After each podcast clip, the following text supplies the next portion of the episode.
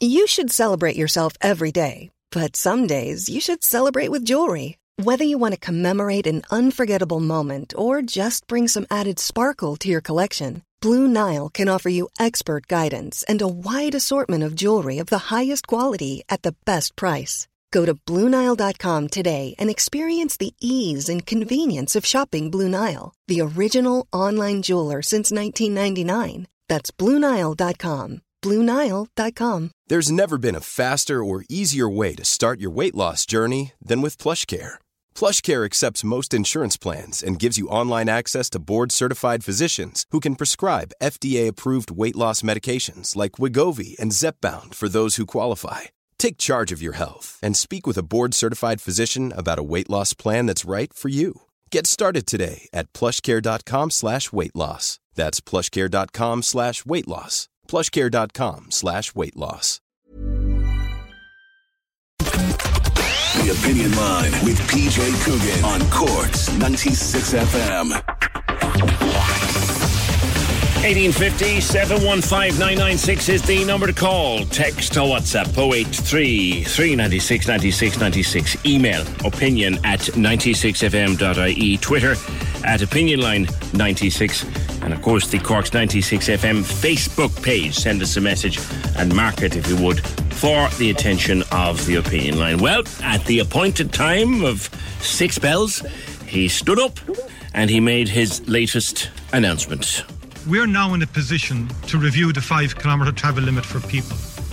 From the 12th of April, that limit will no longer apply, and people may travel within their county for exercise and recreation. From the 12th of April, two households will be able to meet outdoors for social and recreational purposes.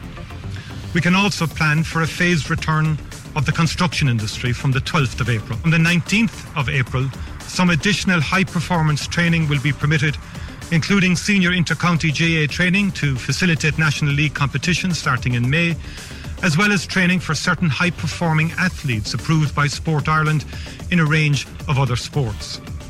From April the 26th, outdoor sports training for under 18s can begin again.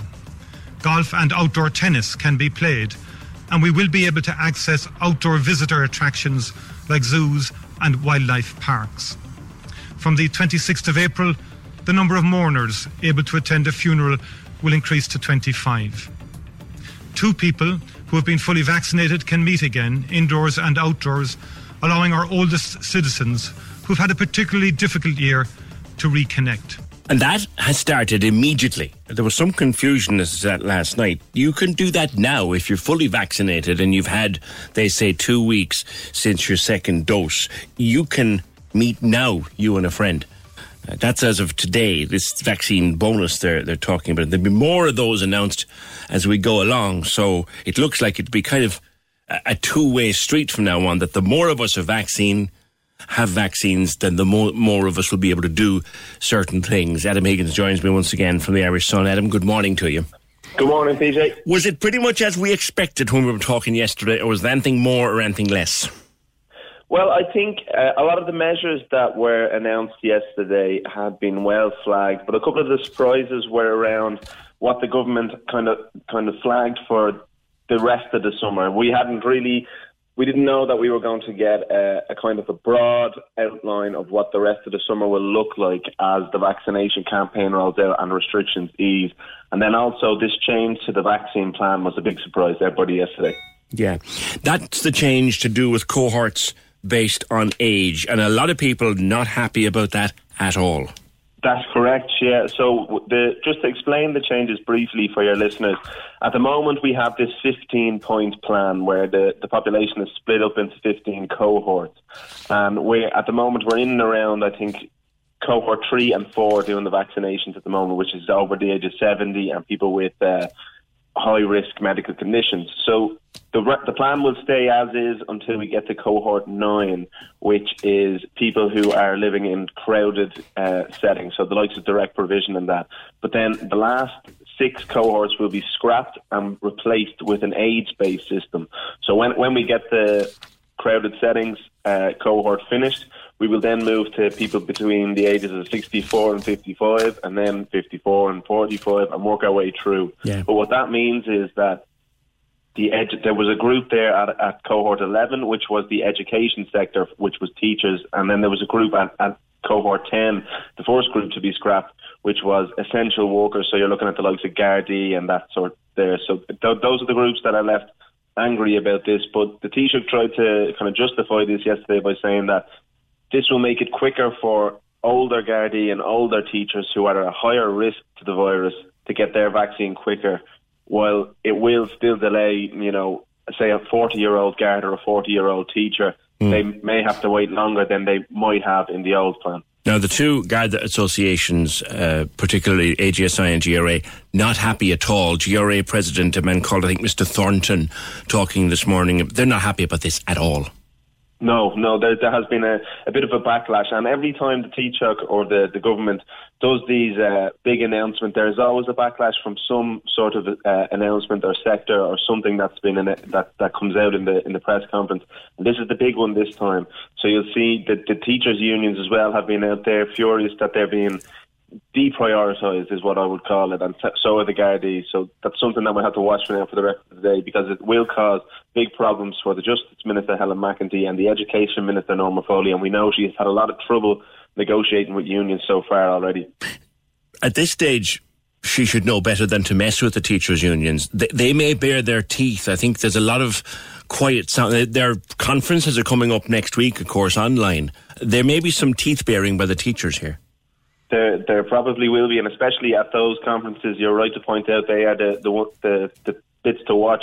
And we uh, we do expect all schools to come back on April 12th, but I wonder was vaccination having a, a, a, separate priority group in the vaccination plan part of the negotiations to get the stu- teachers back to school earlier this year, and that's something that we'll have to watch now when it comes to uh, those conferences that you rightly point out are coming up in the next week or two. Gardaí have no power in terms of unions. Their, their organisations can't take strike action. They can't take industrial action. Just nature of the of the beast, as it were. But they will not be happy, and they are making their their voices heard. They are, yeah. The AGSI and the GRA have been out last night and again this morning saying that they're completely unhappy with with what's happened here. They, they're afraid that some Gardaí will fall far down the list. I mean, a young Gardaí now, uh, fresh out of Templemore, or a 30 year old Gardaí, say, will will be way down the list, probably won't get their vaccine until June or July now at this stage. Now, on the subject of mandatory quarantine, it broke yesterday morning, Adam, that there was to be some change in the list of key countries. In fact, as many as 40 more could be added. Has that gone anywhere overnight? So, what's happened here is um, the way this process works is the NPHET and the CMO will present a list of high risk countries to the health minister that they feel should be added to the mandatory hotel quarantine system. Now, the list they presented to the, the minister yesterday was 43 countries long and included countries like the USA, Italy, Germany, and France because of the virus situation there at the moment obviously that would cause a lot of uh, difficulties for Ireland because our hotel there's about a thousand people coming in and out of the country every day, and a lot, a lot of people will travel from those big countries in Europe and the USA. And does our hotel quarantine system have enough capacity to deal with an influx of 43 more countries? So that's a question that has to be answered. Now, what will happen next with this is uh, Minister Stephen Donnelly will sit down with the Foreign Affairs Minister Simon Coveney and discuss this, and an updated list will be published in the coming days. But that, that's one to watch there, especially when it comes to countries like the USA and France, where there is a lot of travel.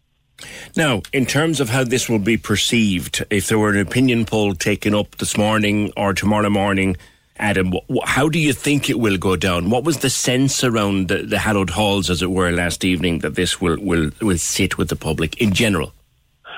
Overall, I think this is probably the most optimistic uh, speech that the Taoiseach has given um, since he took office. I mean, there was uh, a lot of hope around it. I mean, you'll see a lot of the front pages today referencing his quote about the final stretch, and this could be the end of it. We're like we're on the, the path out.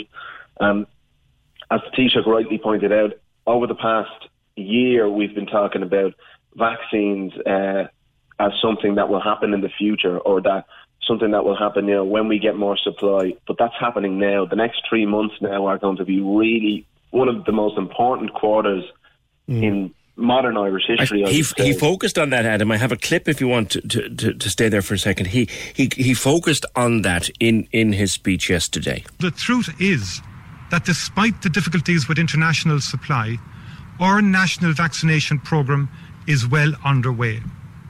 I expect that by the end of next week, we will have administered close to 1 million doses. Close to 3 million doses will be administered by the end of May. Nearly 5 million doses by early July, 6 million doses by the end of July. What does this mean for us in real terms? Well, towards the end of April, we will examine the situation, and in the month of May, we will look at a phased reopening of non essential retail, personal services, all non contact sports training, religious services, museums, galleries, and libraries, and additional freedoms for those who are fully vaccinated. Towards the end of May, and depending on progress, we will look at the reopening of hotels, B&Bs and guest houses in the month of June. July and August will see more intensive vaccination and the vast majority of the population will have significant protection against the virus, allowing for significant opportunities to reopen even further. Adam, there's a lot of stuff in there that he will be sincerely hoping he can hang his hat on. That's right, yeah. But I do have to point out that these are a lot. These are quite conservative targets. Like the, the, the vaccine targets are, are ambitious, uh, a million a month, and, and right out to the, the middle of the summer when he said 70% of people will be fully vaccinated by, I think he said the end of June there. But the reopening targets there, the likes of hotels, mm. um, the hospitality sector, and you'll notice he doesn't say inside dining, he doesn't say Correct. sitting inside pubs. These are these are probably going to be outdoor dining in the summer, and you'll see today that uh, Catherine Martin's department are announcing a 17 million plan to help restaurants uh, fund new, you know, parasols and outdoor dining areas. So, I mean, we had all this last summer, you know, we yes. had all this um, last year, and that's without vaccines and with the virus around, you know. So these are quite conservative reopening targets that they're going to stretch right out until July there. So I think they, they can be achievable, mm. but everything really hinges on vaccine supply. Yeah, and if those vaccine numbers, as those vaccine numbers come up, he's going to come under huge pressure to open up the pubs, open up the restaurants, open up the hotels, get hospitality trading again. He's going to come under massive pressure uh, as those numbers go up.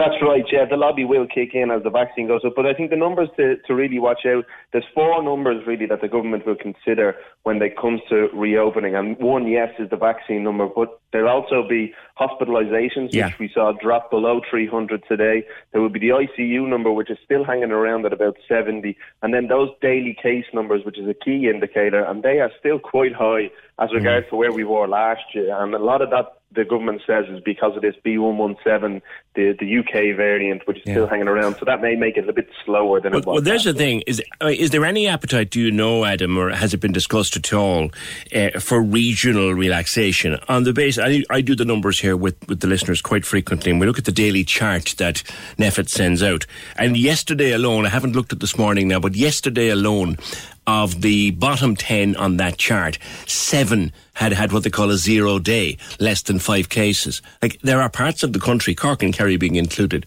where the numbers are very, very low. Is there any so, any sign of regional relaxations even being considered? To give you a straight answer, yes, there is, and, and whether, whether I consider that a, at a government level, not yet, but you'll see every week at the the parliamentary party meetings between Fine Gael and Fianna Fáil, and you'll also see probably later on today, and if not today, tomorrow in the Dáil, several uh, TDs from across the country are standing up fighting their corner for their county to ease restrictions on a regional basis. And I think those voices will grow louder and louder as more counties come down to that COVID zero level that you mentioned for Cork and Kerry or low levels mm. that they have at the moment. So we had a, we had 15 or I think 15 or 18, I can't remember which cases yesterday in a population of half a million, which is extremely low like. It is, it is, but I do have to point out that we tried this last summer, you'll remember, with regionalised lockdowns on Offaly and Kildare and it didn't really work. That that yeah. level uh, spread across the country still, and we had to lock down nationwide then again for the sure. second wave. Yeah, but they're going to come under pressure. Listen, Adam, thank you. We will talk again. Uh, we will talk again, I've no doubt. Adam Higgins, political correspondent for the Irish Sun. I do hope to speak later this morning with Frank Thornton, who is president of the Garda Representative Association. Um, and, and St Cunningham of AGSI not available to us this morning, but we will speak with the Garda representatives, which is, of course, the biggest uh, body uh, representing the, if you want, the rank and file members of An Garda Síochána. 1850 715 Joss says, if anyone actually thinks people are sticking to the current rules, they need to wake up and have a look around them. The government saying you can meet another household outdoors, but no indoors or garden meetings. Where are their heads? Can't come on, but uh, thank you. So Kev says, I can drive to Baltimore for a spin, but I can't go to Limerick. It's only eight kilometres away. That's as useful to me as a chocolate teapot. Actually, Kevin, I know this is about seeing your daughter, isn't it? I think you might get away with it there because there is a provision where if you live close to the border of another county, you can go up to 20 kilometres into that county. So you might be able to get away with it on that. That's and that's from next. That's from the twelfth of twelfth of um, April. I think there's some provision in there to allow for that. We, we can double check. Charlie says, How are mobile home parks fixed going forward following this announcement? I do not know, Charlie, is the answer. There must be loads of people now who, from the 12th of April, will think, Right, can I start going back down to the caravan in Owenahincha or in Youghal at the weekends. And my reading of this is that you can. I don't know. We'll have to check that one too. Uh, on email to opinion96fm.ie, can how every other country in Europe clearly states how many million vaccines are ordered uh, for their population. In Ireland, we don't know. It's a question to be answered. Did someone forget to order before Christmas? That's another question. I think in terms of the order, who that is, I don't know. When it says that the EU has ordered X million, well, we get 1% of that. So if the order for, if, if the European Union orders 100 million doses of a vaccine, we get 1.1% of that. So we get just over, excuse me, just over 1 million of those. Plenty questions. Let's see if we can get some answers. 1857 15996. The drama is sensational. Lanzini! Oh, he's done it! It's an equaliser! It's stoppage time! And it's all right here. Grealish for seven! Join me, Trevor Welsh, on 96fm.ie for the Premier League Live online, powered by Talksport. Go, go. From the trust and I'm ready to go. We're back broadcasting live on April 3rd. League winners, top four, and relegation. Don't miss our coverage of the action as the season heads towards a climatic finish. Go, go. From the trust and I'm ready to go. The Premier League Live online. With Now. Stream all the action from Sky Sports with a Now Sports membership. Go, go. Listen every Saturday on the Corks 96FM app or c96fm.ie. This is Cork's Gold Imro Award winning talk show. The Opinion Line with PJ Coogan. Call us now, 1850 715 996. On Cork's 96 FM. Marie or Mary, what about the hairdressers? Any word of when they might reopen? Looks like May. Marie or Mary? Uh, looks very much like May for that personal service. When you hear them saying personal services, that's kind of what they mean. So that's looking like May. Uh, Calder said all the wonderful staff working in supermarkets and shops should be vaccinated. They were so good to ensure we would get our groceries. It's, it's another view. The, certainly the guards and teachers very, very unhappy.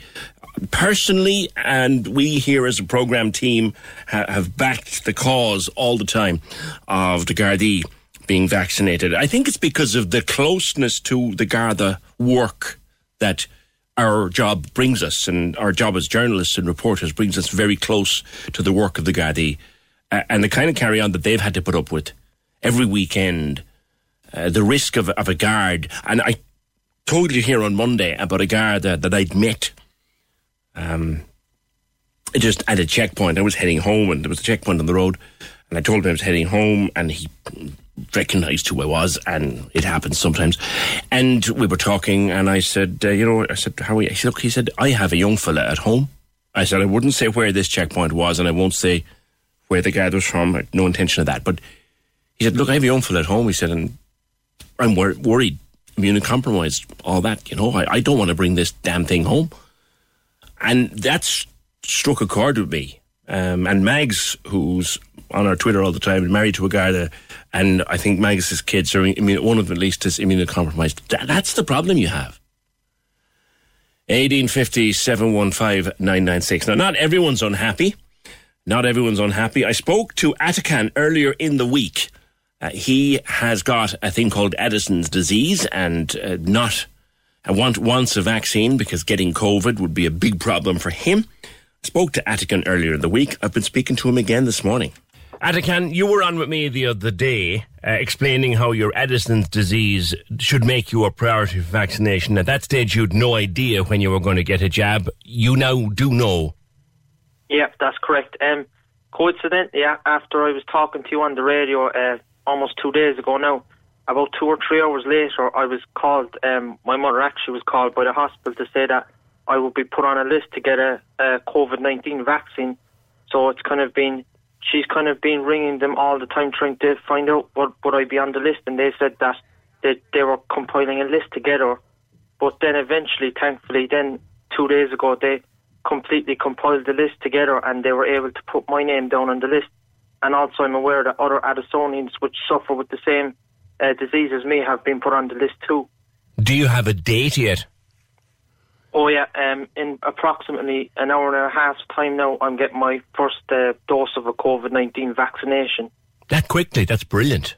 Oh, it's absolutely amazing. I didn't expect it at all to be this fast because I thought with the problems with uh, not having a nas- national registries for diseases and so on and rare diseases being forgotten, I thought that this could be maybe summer, maybe two, three months down the line because there's still people that I know in Dublin now that have still been given no clarity as to when they're getting the COVID 19 vaccine. Their endocrinologist, who's the uh, consultant responsible for looking after their uh, Addison's disease, has said that he still does not know where they are in the cohort list. But that was like yesterday. Yeah. That's, that's a great change, and you must be thrilled. Oh, absolutely. I, I was actually I'm doing work placement remotely from home, and I was just doing work, and um, it was actually my mother's phone that we got the phone call, and when I saw her, heard who it was, I was absolutely thrilled. I was ecstatic.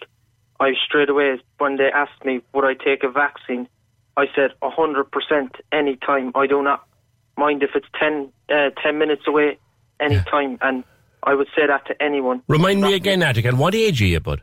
Um, I'm 21, uh, PJ. Okay. Now, see, you, I know you're a man that keeps well across current affairs and news. You know now they've changed it, that it'll be based on age from here on in, which means that thousands of guards now will not be vaccinated for months on end. What do you think of that? Oh yeah, that that's a very very. I think that that's a change that's not been good enough. I know there's not a lot of comments that have said that oh this change is very good, but just let's think of the guardian, the teachers. Let's think of them essential workers that have done their job throughout this pandemic, and let's not also forget teachers. They've taught in the second tightest classrooms in the whole of the EU with little to no social distancing in some schools. And of course, as you mentioned, the Gardaí have to be given more attention in the vaccine rollout.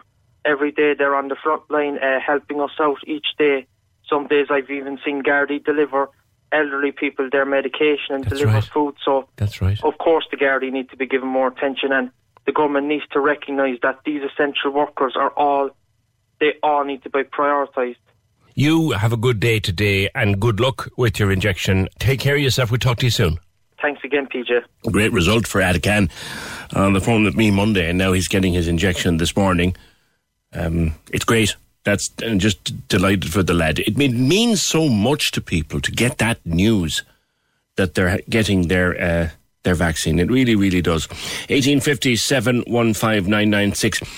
It's. n- I suppose it's fair to say not everybody is is really disappointed with yesterday. I'll come back to the thing with regard to the guards and others, and also uh, the the whole children's shoes issue. What is it with governments and children's shoes? What is it with Fine Gael and children's shoes?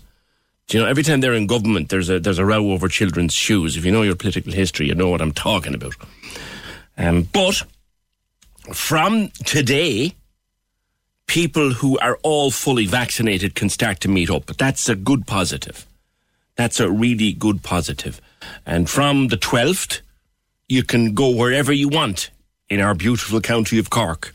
If you want to go for a spin to Youghal or want to take a trip down to Baltimore or want to drive anywhere you like in our lovely count, county of Cork, the biggest county in Ireland, we can do that from the 12th of April, which is, that's great.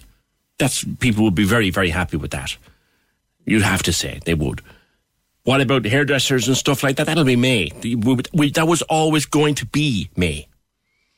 Uh, at the risk of sounding like I told you so, but I did. I remember coming back here after Christmas.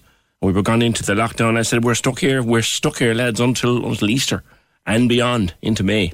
Uh, hopefully, not too far into the summer." But I'd like to know how you feel in general about what we heard yesterday. What it is that that means to you. Uh, how important it is, for example, to be able to go beyond the 5K from the 12th of April. How, how do you feel about yesterday? Drop us a voice note if you want at 083 396 96 96 on WhatsApp if you've not got time to write a big long text or if you've not got time to come on the air and take a call, pop us a, a voice a voice note uh, to tell us how you're feeling. 1850 715 Simon Murdoch and the best music mix. Weekdays from midday on Cork's 96 FM. It's the show that helps you through your afternoon in Cork with all your favourite tunes. Anything that's happening Leeside, I'll bring it to you. There's always chances for you to win. I'm delighted just to make my day. And sure, we have to squeeze in a little bit of silliness as well, right?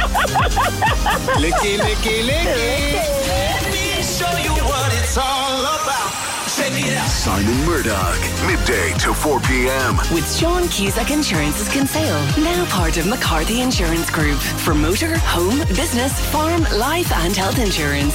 CMIG.ie. On Cork's 96 FM. This is Cork's Gold Imro award winning talk show. The Opinion Line with PJ Coogan. Text or WhatsApp now 083 396 96 96. On Cork's 96 FM. Personally, the thoughts of being able to go for a spin anywhere in the county uh, after the 12th of April, I love that. You know, I, I don't want to be relying on the fact that we have an exception for, for our son. I, I don't like relying on that because it sets me out from other people, and I don't like that. Um, so to be able to go anywhere we want on a Sunday afternoon, uh, and maybe okay, we, there'll be nowhere open when we get there. There won't be any pubs or restaurants or anything open for a while, but it'd be nice to be able to pick up a few sandwiches in the deli, just you know, have an afternoon out. That that that's nice. That's that's really nice. Eighteen fifty seven one five nine nine six. Just on the vaccination situation again. Uh, Leo Varadkar was on prime time last night, where he was interviewed by Miriam O'Callaghan with regard to the vaccination situation, which now effectively means that a person working from home, a healthy person working from home, aged maybe 50 or 45, will be vaccinated before a 35 year old Garda out there on the front line. Or a healthy person working from home will be vaccinated before uh, a 24 year old SNA working in very close contact with children. So a lot of people are not happy with that.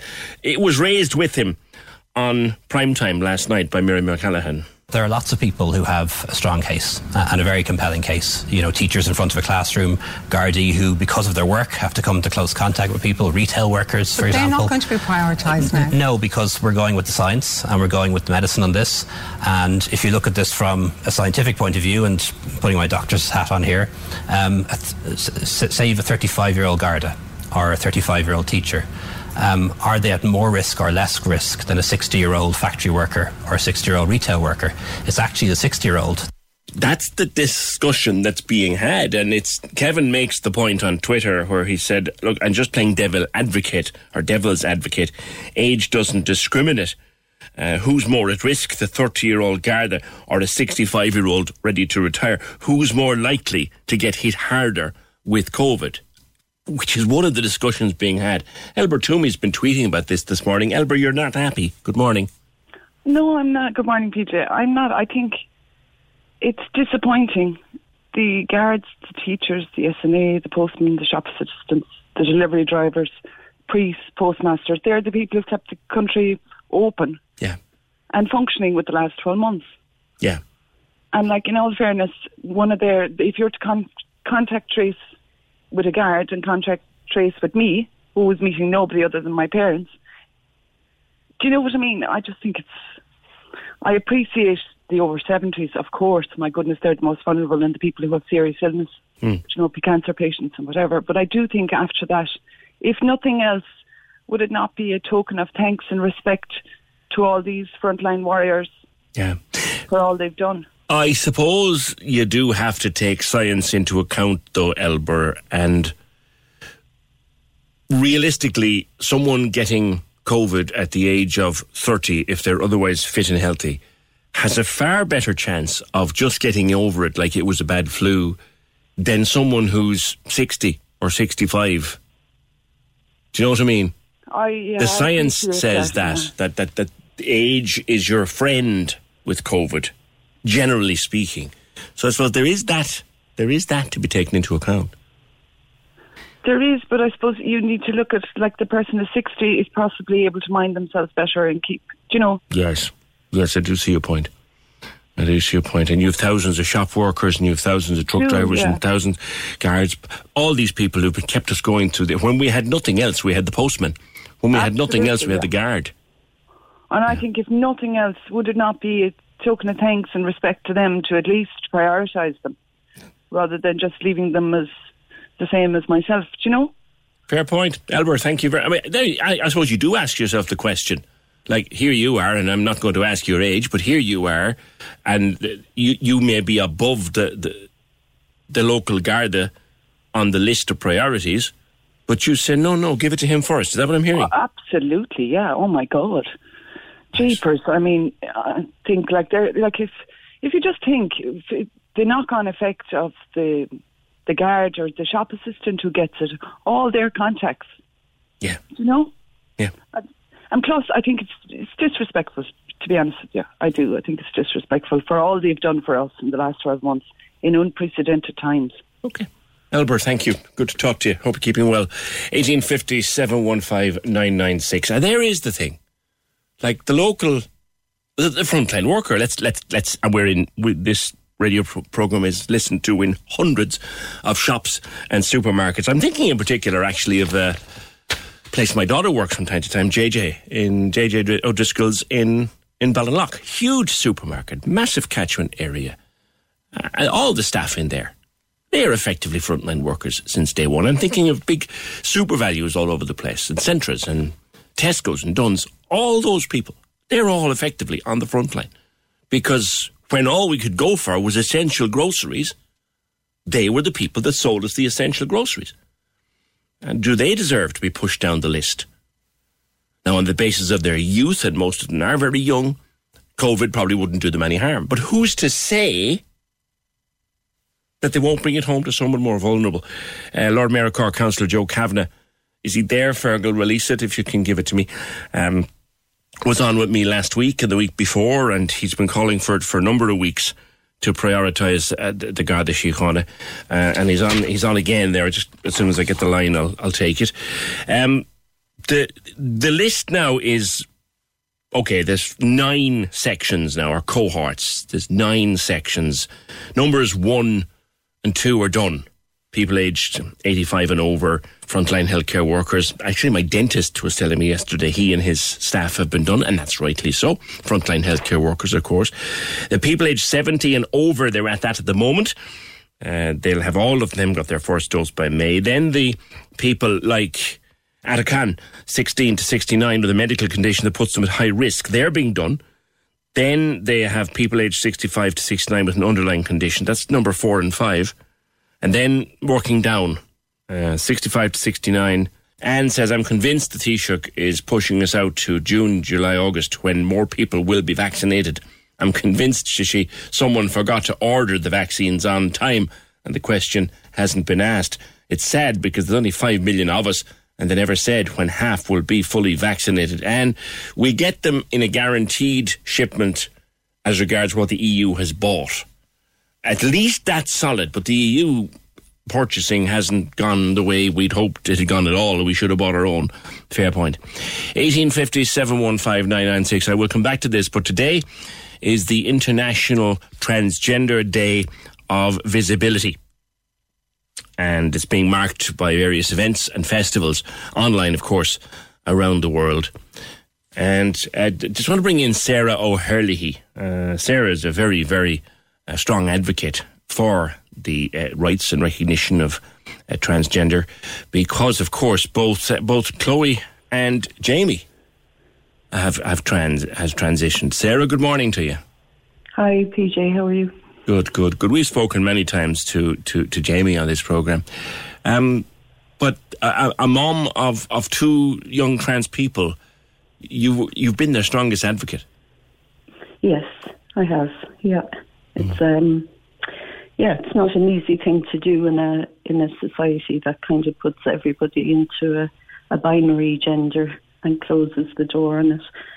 So um, yeah, I think um, yeah they came out kind of in their early teens.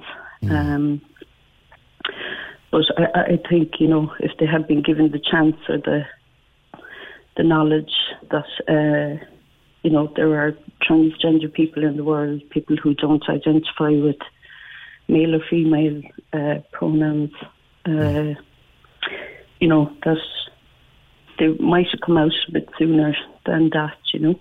But, um, As a parent. Sarah, mm-hmm. when your child comes to you and reveals something like this, how do you take it in? Did you know, or did you have, have a sense before? Was it Jamie came to you first?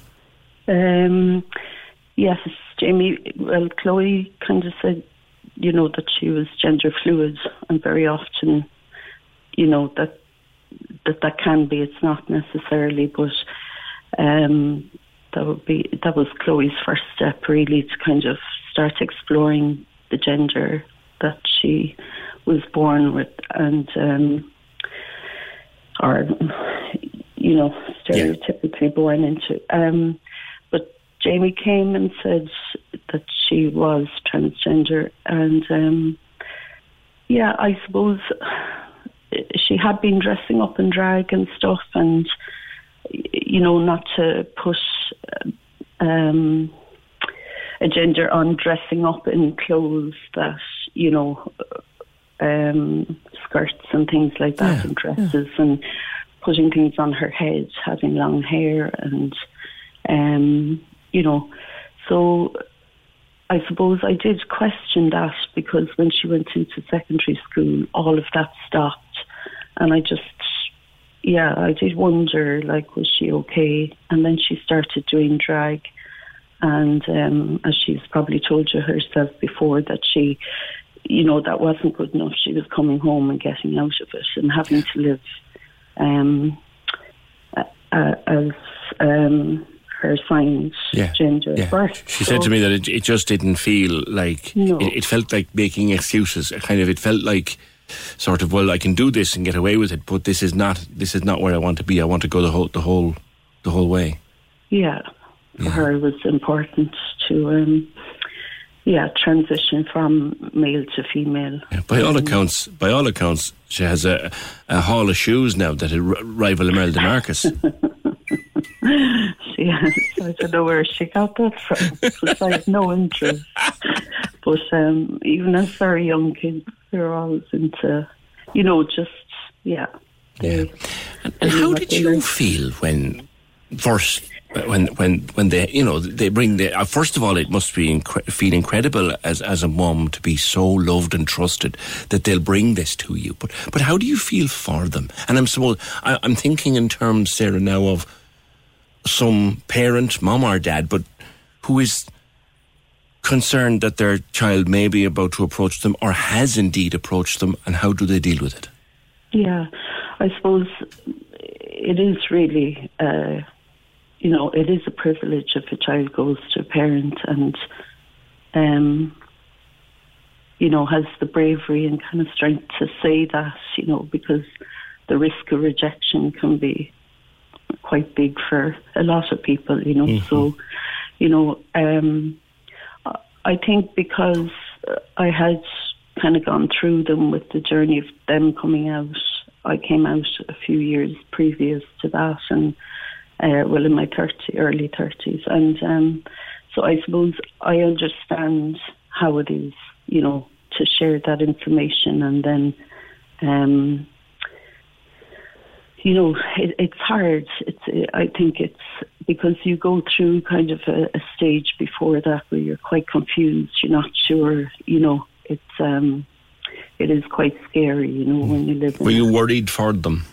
Um, I think I was, yeah. And at the beginning, especially with Chloe, I used to, um, I used to walk down Patrick Street with her, and I could see people glaring at her and looking at her in a very different way, and that really scared me, um, because I just feel like it's nobody else's business whether you're a man or a woman or, you know what I mean, or whether you identify with that gender, it's none nobody's business, you know.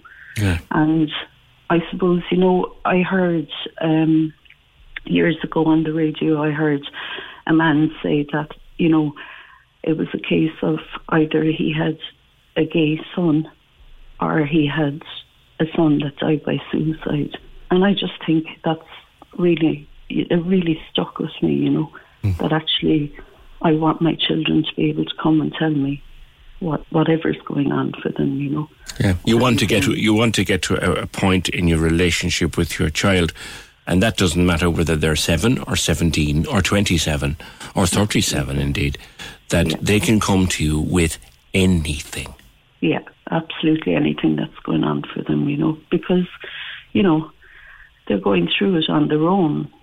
Like it is a very lonely journey, and um, the more support you have, and especially from a parent who just accepts and loves them, you know, and that's really what they're looking for is some somebody to see them to actually understand that, um, you know, what they're going through is and can be a struggle. You know, I think it just makes their journey easier Yeah. if they have somebody who can they say, look, I suppose, as a parent myself, I wonder how I'd deal with it if it came to me. My concern would always be, God, this is a very cruel world. And were you fearful of the cruelty? I was, yeah, I was.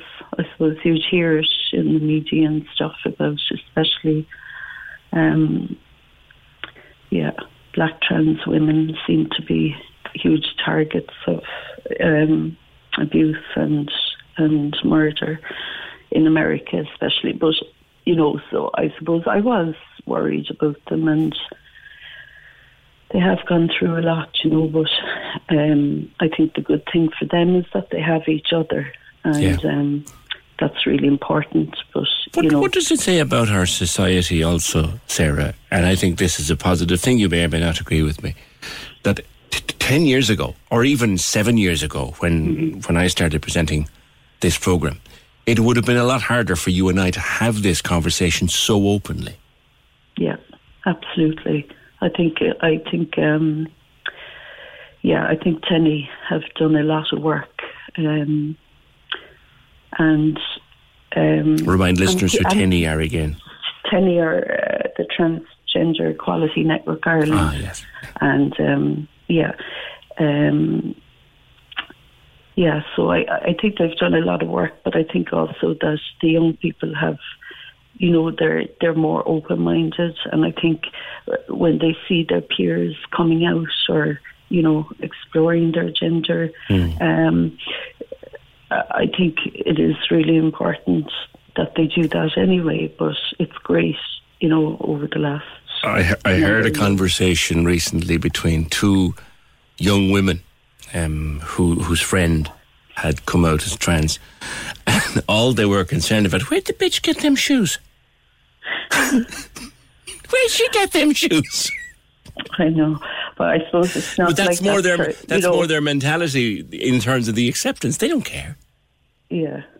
You know. Well, you know, some people do, and some people have a hang up about it. And, you know, we've been born into a, a society that believes that there are binary genders, and so they completely ignore, you know, non binary people, gender fluid. And, you know, it happens in sex as well. People think that it's just male and female, and so the intersex community are completely eradicated. So, like, it's, you know, it's um it's important to uh, to have open discussions and you know know that I suppose really we need to educate ourselves more on on it you know and um, yeah Well, I don't think in all the years, I've, I know I've spoken many times to, to Jamie, but I've never had an opportunity to talk to you. I'm delighted to have it today, Sarah, uh, and thank you very much for that. My best to them both. My best to both Jamie and, and Chloe. And indeed to any other parents who are in Sarah's position, thank you very much. That's Sarah O'Hurley. There is a family support line that TENI operates. I think at this day of all days, we should mention it. And it is 01 907 3707. The Opinion Line with PJ Coogan on Cork's 96 FM. 1850 715 996 is the number to call. Text to WhatsApp 083 396 96 96. Also, pop a voice note in there to us if you want to do that. Email opinion at 96fm.ie.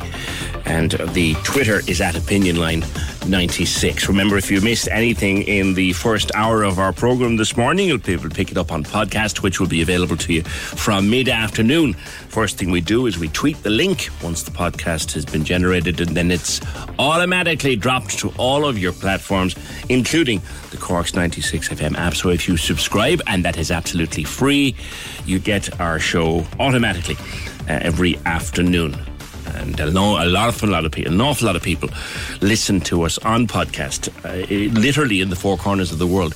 In fact, I should just tell you, I, I woke up this morning uh, to a lovely message uh, from Rebecca Saunders. You'll remember Rebecca was on the show with me on Monday in the wake of the piece that appeared in the Examiner by Liz Dunphy and the podcast that was released at the weekend uh, by the Examiner. Um, Rebecca spoke to me here Monday about the, you know, the story as it has unfolded since the death of Clarissa in 2013, and it was an interview that a lot of people were quite taken by. Quite, it was one of those you know, sit down, make a cup of tea, and listen. And a lot of people have listened back to it. A lot of people just pulled in if they were out driving and just listened to this remarkably strong woman. Uh, I had a lovely message from her uh, during the night. Um, because of the six hour time difference. Uh, she was delighted with the interview. She's had a lot of support to it. And in response to it, she has started, and in response to the examiner stuff, she has started a Twitter account called at Clarissa's Cause and she's hoping to rally support for the process of exhuming her little daughter, which we discussed on Monday.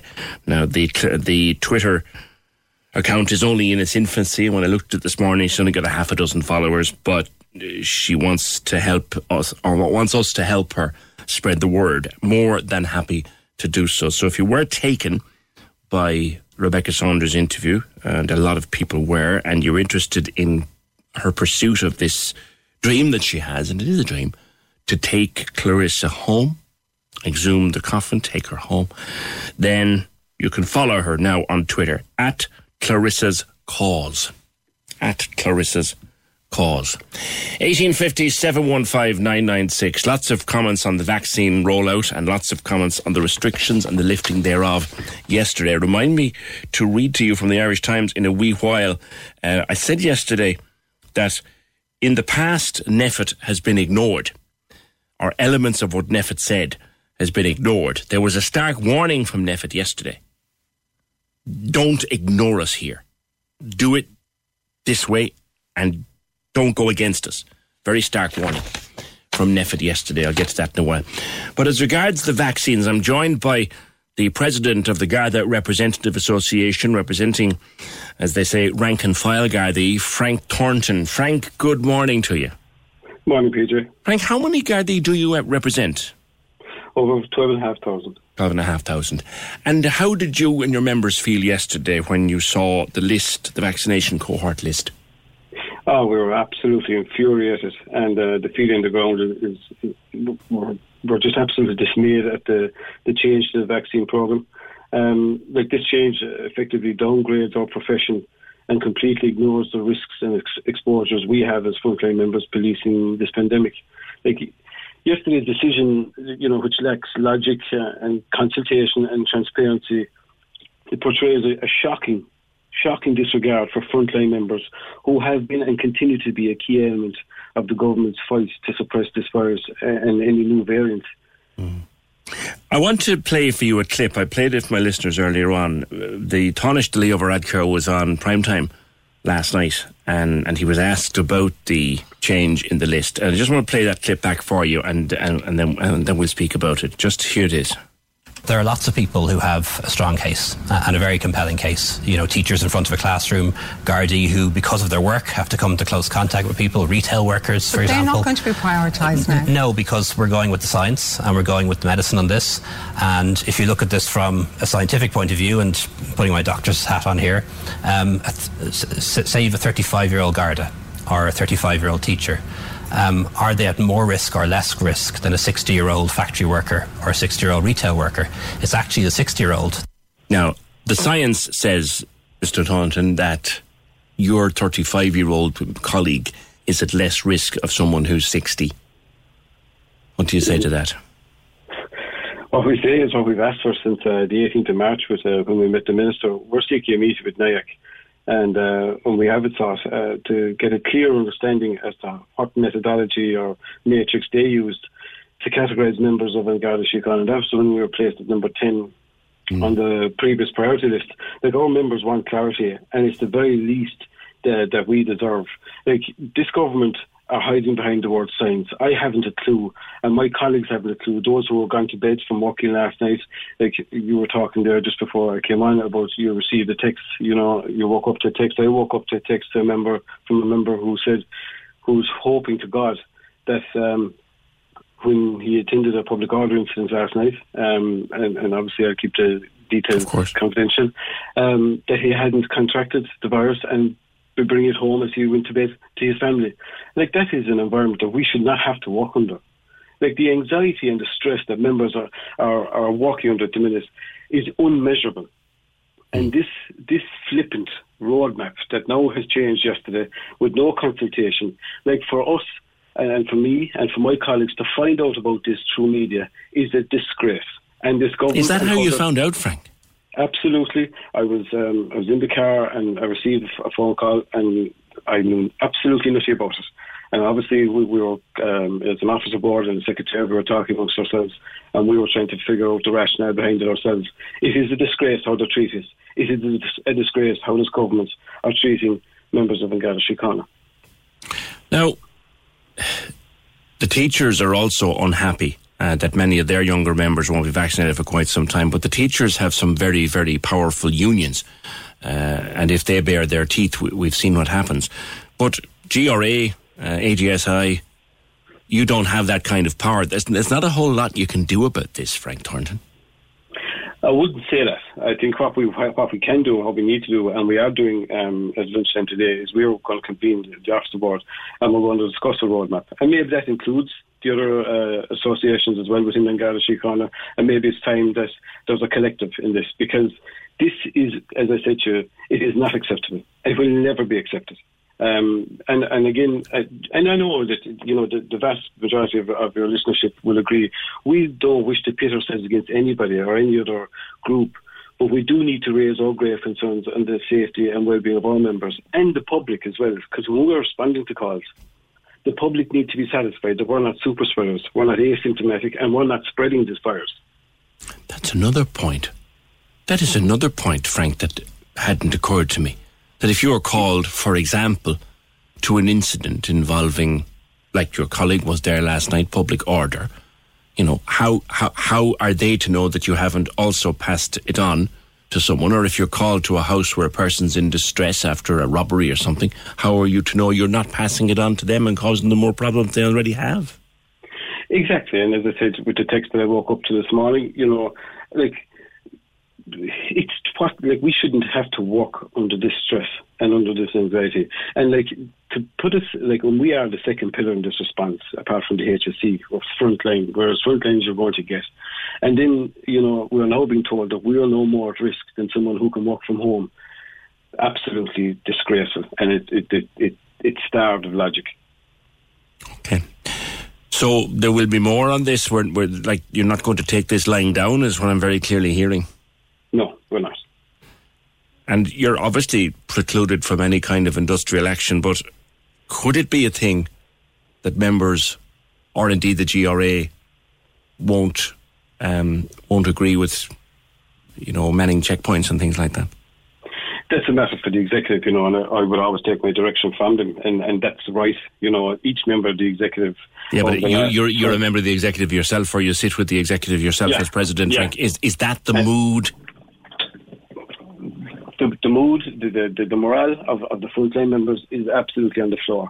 And that has been portrayed to me since yesterday evening. And that will be discussed at lunchtime today with the, with the officer board. Okay, thank you very much, and we'll maybe talk again in the future. That's Frank Thornton, president of the Garda Representative Association. The mood on the ground very, very dark this morning. They're not allowed to go on strike. We know this. Garda, you're not allowed to go on strike. We came very close to it a few years ago over pay. Do you remember that? Over a piddling amount of pay. We came very close to it. But their their executive and their board will meet virtually, obviously, today. Uh, they're not happy, not happy at all. Lord Mayor Joe Kavanagh, uh, hard to blame them, isn't it? Good morning, Joe. Good morning, PJ, and thank you for your continued support on this this critical issue. And like as you say yourself, like we shouldn't really even be having this conversation because the Gardaí should have been vaccinated as a matter of priority months ago. Um, all 11,000 of them, as, as you quite correctly say yourself. Um, you know, obviously the frontline medical staff, the medically vulnerable, over 80s and over 70s, obviously will all be first to be vaccinated because they are the most vulnerable in society. And the guards themselves quite happy to accept that, yeah. and quite happy to accept it and quite happy to put their own health on the front line 24-7 as, as, as has been outlined on your show over the last few weeks. The Gardaí don't know 24-7 what they're going to face minute by minute. They're in a very vulnerable, they're, the Garda Síochána guardians of peace. If you've got an issue or a problem, if anyone has an issue or a problem, the first phone call you make is to a guard. It's at a local Garda station. It doesn't matter what it is. You tip in your car. If there's antisocial behaviour, which there'll be complaints at the Garda station, the Gardaí respond all the time to the best of their ability and put themselves out there. They've been protecting society for generations, and now we have we have um, an obligation to ensure that they are protected um, because they're out there protecting us on the front line. Now, Joe, your Um, your your your party, of course, I don't need reminding you, your party is in government. Have you, as Lord Mayor of Cork, as our first citizen, have you convey, uh, conveyed your dissatisfaction up the line to the Minister for Justice? I haven't been on to the Minister for Justice as yet, but I intend to. I intend to just convey my opinion. Now, um, obviously, I heard uh, the Tánaiste last night. Mm. Uh, obviously, um, He says made- science dictates that. science dictates, yeah. And look, I'm not a medical expert, PJ. Neither am and I. I don't claim to be. But the one thing I am is, I, at heart, I'm a community man. And I know in the community, the most critical and pivotal part of our community are our Gardaí. Yeah. And we really do need to, to afford them the protection that they deserve. You know, and I think I said it in your show a few months ago, PJ, when we were talking about vaccines and the, the prospect of vaccines being introduced to society. And what was said back, what I said back then, we'll have two major problems with the vaccines when they do come out. Number one, we won't be getting them fast enough. And number two, Johnny would be fighting that Jimmy got it before Johnny and so on. And, you know, the, the, the actual, I In which case we would have said, well, let science determine it, you know? Uh, science has to determine it, of course, but that's after you prioritise, you know, key mm. elements of society. Yes. And the key element of society, one key element, obviously, as I said, the medically vulnerable, the over 80s, the over 70s, the nurses, the doctors, the carers, the paramedics, and so on. Dentists. The Gardaí, the Gardaí fall into that, as they call it, the cohort, and they do fall into it. And I, I find it very hard to understand why they're not being prioritised by the powers that be. Okay. And I'm not the powers that be, and I'm not a medical expert, But I'm speaking as Lord Mayor, who engage, and I'm a Lord Mayor that engages with the Gardaí on a virtual daily basis, and I see them out on the front line on a daily basis. And they're in a very vulnerable position, and they really need, we really have a duty to protect them. And I commend you and your show for putting this out on the front line. Um, you know, it's, it's very important that we shout from the rooftops on this one. All right, Joe, thank you very much. Lord Mayor of Cork, Councillor Joe Kavanagh, um, supporting very much the vaccination of our Gardaí immediately. Immediately. And as, as does this programme editorially. And I know some people will accuse me of populism for that. I don't actually care. Uh, and I know I have a background. Obviously, I have a background. My late dad was a guard. I don't care if that makes me biased. I think the guards have a right to be vaccinated before others. Now, I mentioned that NPHET had given advice, and this is while they were putting together the plan that we got last evening. They warned the government, this is according to the Irish Times uh, on their website this morning. The government was warned by NPHET Monday night that coronavirus cases could rise to 2,000 a day inside four weeks. They have said that we don't have the headroom that was available to us last summer, that the situation remains precarious because of the five day average of nearly 600, and because of the prevalence of this infamous B117 variant, that it is a very delicate situation as you go to reopen. And if you don't get it right, if you don't get it right, and if you don't work with us here, NPHET is effectively saying to the government, we'll be up to 2,000 cases a day within four weeks. That's what they're saying. And all I will say in response to that is on previous occasions, and I'll argue this with anybody, on previous occasions, when we didn't listen to NPHET, or when we said, Ara will do half what you say, or when Leo Varadkar uh, notoriously tore into them on prime time about the fact that their jobs were safe and their salaries were safe. And, and that's true, of course it is. But every time we didn't listen to NPHET, we ended up in trouble again. Just bear that in mind. Simon Murdoch and the best music mix. Weekdays from midday on Cork's 96 FM. Wednesday at work. Let's play it through the afternoon. I have got the tunes that'll make your day go quicker. I'll bring you everything that's happening around us in Cork. And sure, look, we'll try and put a smile on your face as well. See you from midday on Cork's 96 FM. Every time we talk about frontline workers, and this all began last year when we started talking about people on the front line, and you'd say shops, and you'd say buses, and trains, and doctors, and nurses, and dentists, and you know, you name it.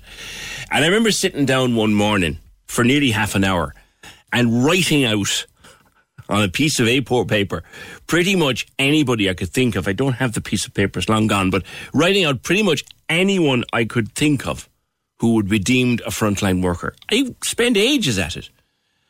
And even at the end of it, I discovered I had left stuff out of it. Obviously, there are various levels of frontline, but trying to complete an exhaustive list was a very foolish thing for me to try to do. For example, Sean says, Not in the last 54 weeks have I once heard anyone say thanks to the water services staff of the local authorities who keep the plants running and water arriving at your door. Indeed, Sean. Indeed, indeed. 1850 715 996. Guards are dealing with thugs, people spreading the virus, the people not wearing masks who are just foolish and don't realise how dangerous this is. They should be the next cohort. I would also say SNAs before teachers because they are the ones dealing with children with additional needs. Paul, what about bus drivers? They've been totally forgotten in the pandemic. Uh, Vincent says they are starting to give vaccine now to the retained fire service. A lot of firefighters, in fact, most permanent firefighters, I think, have had their vaccine now.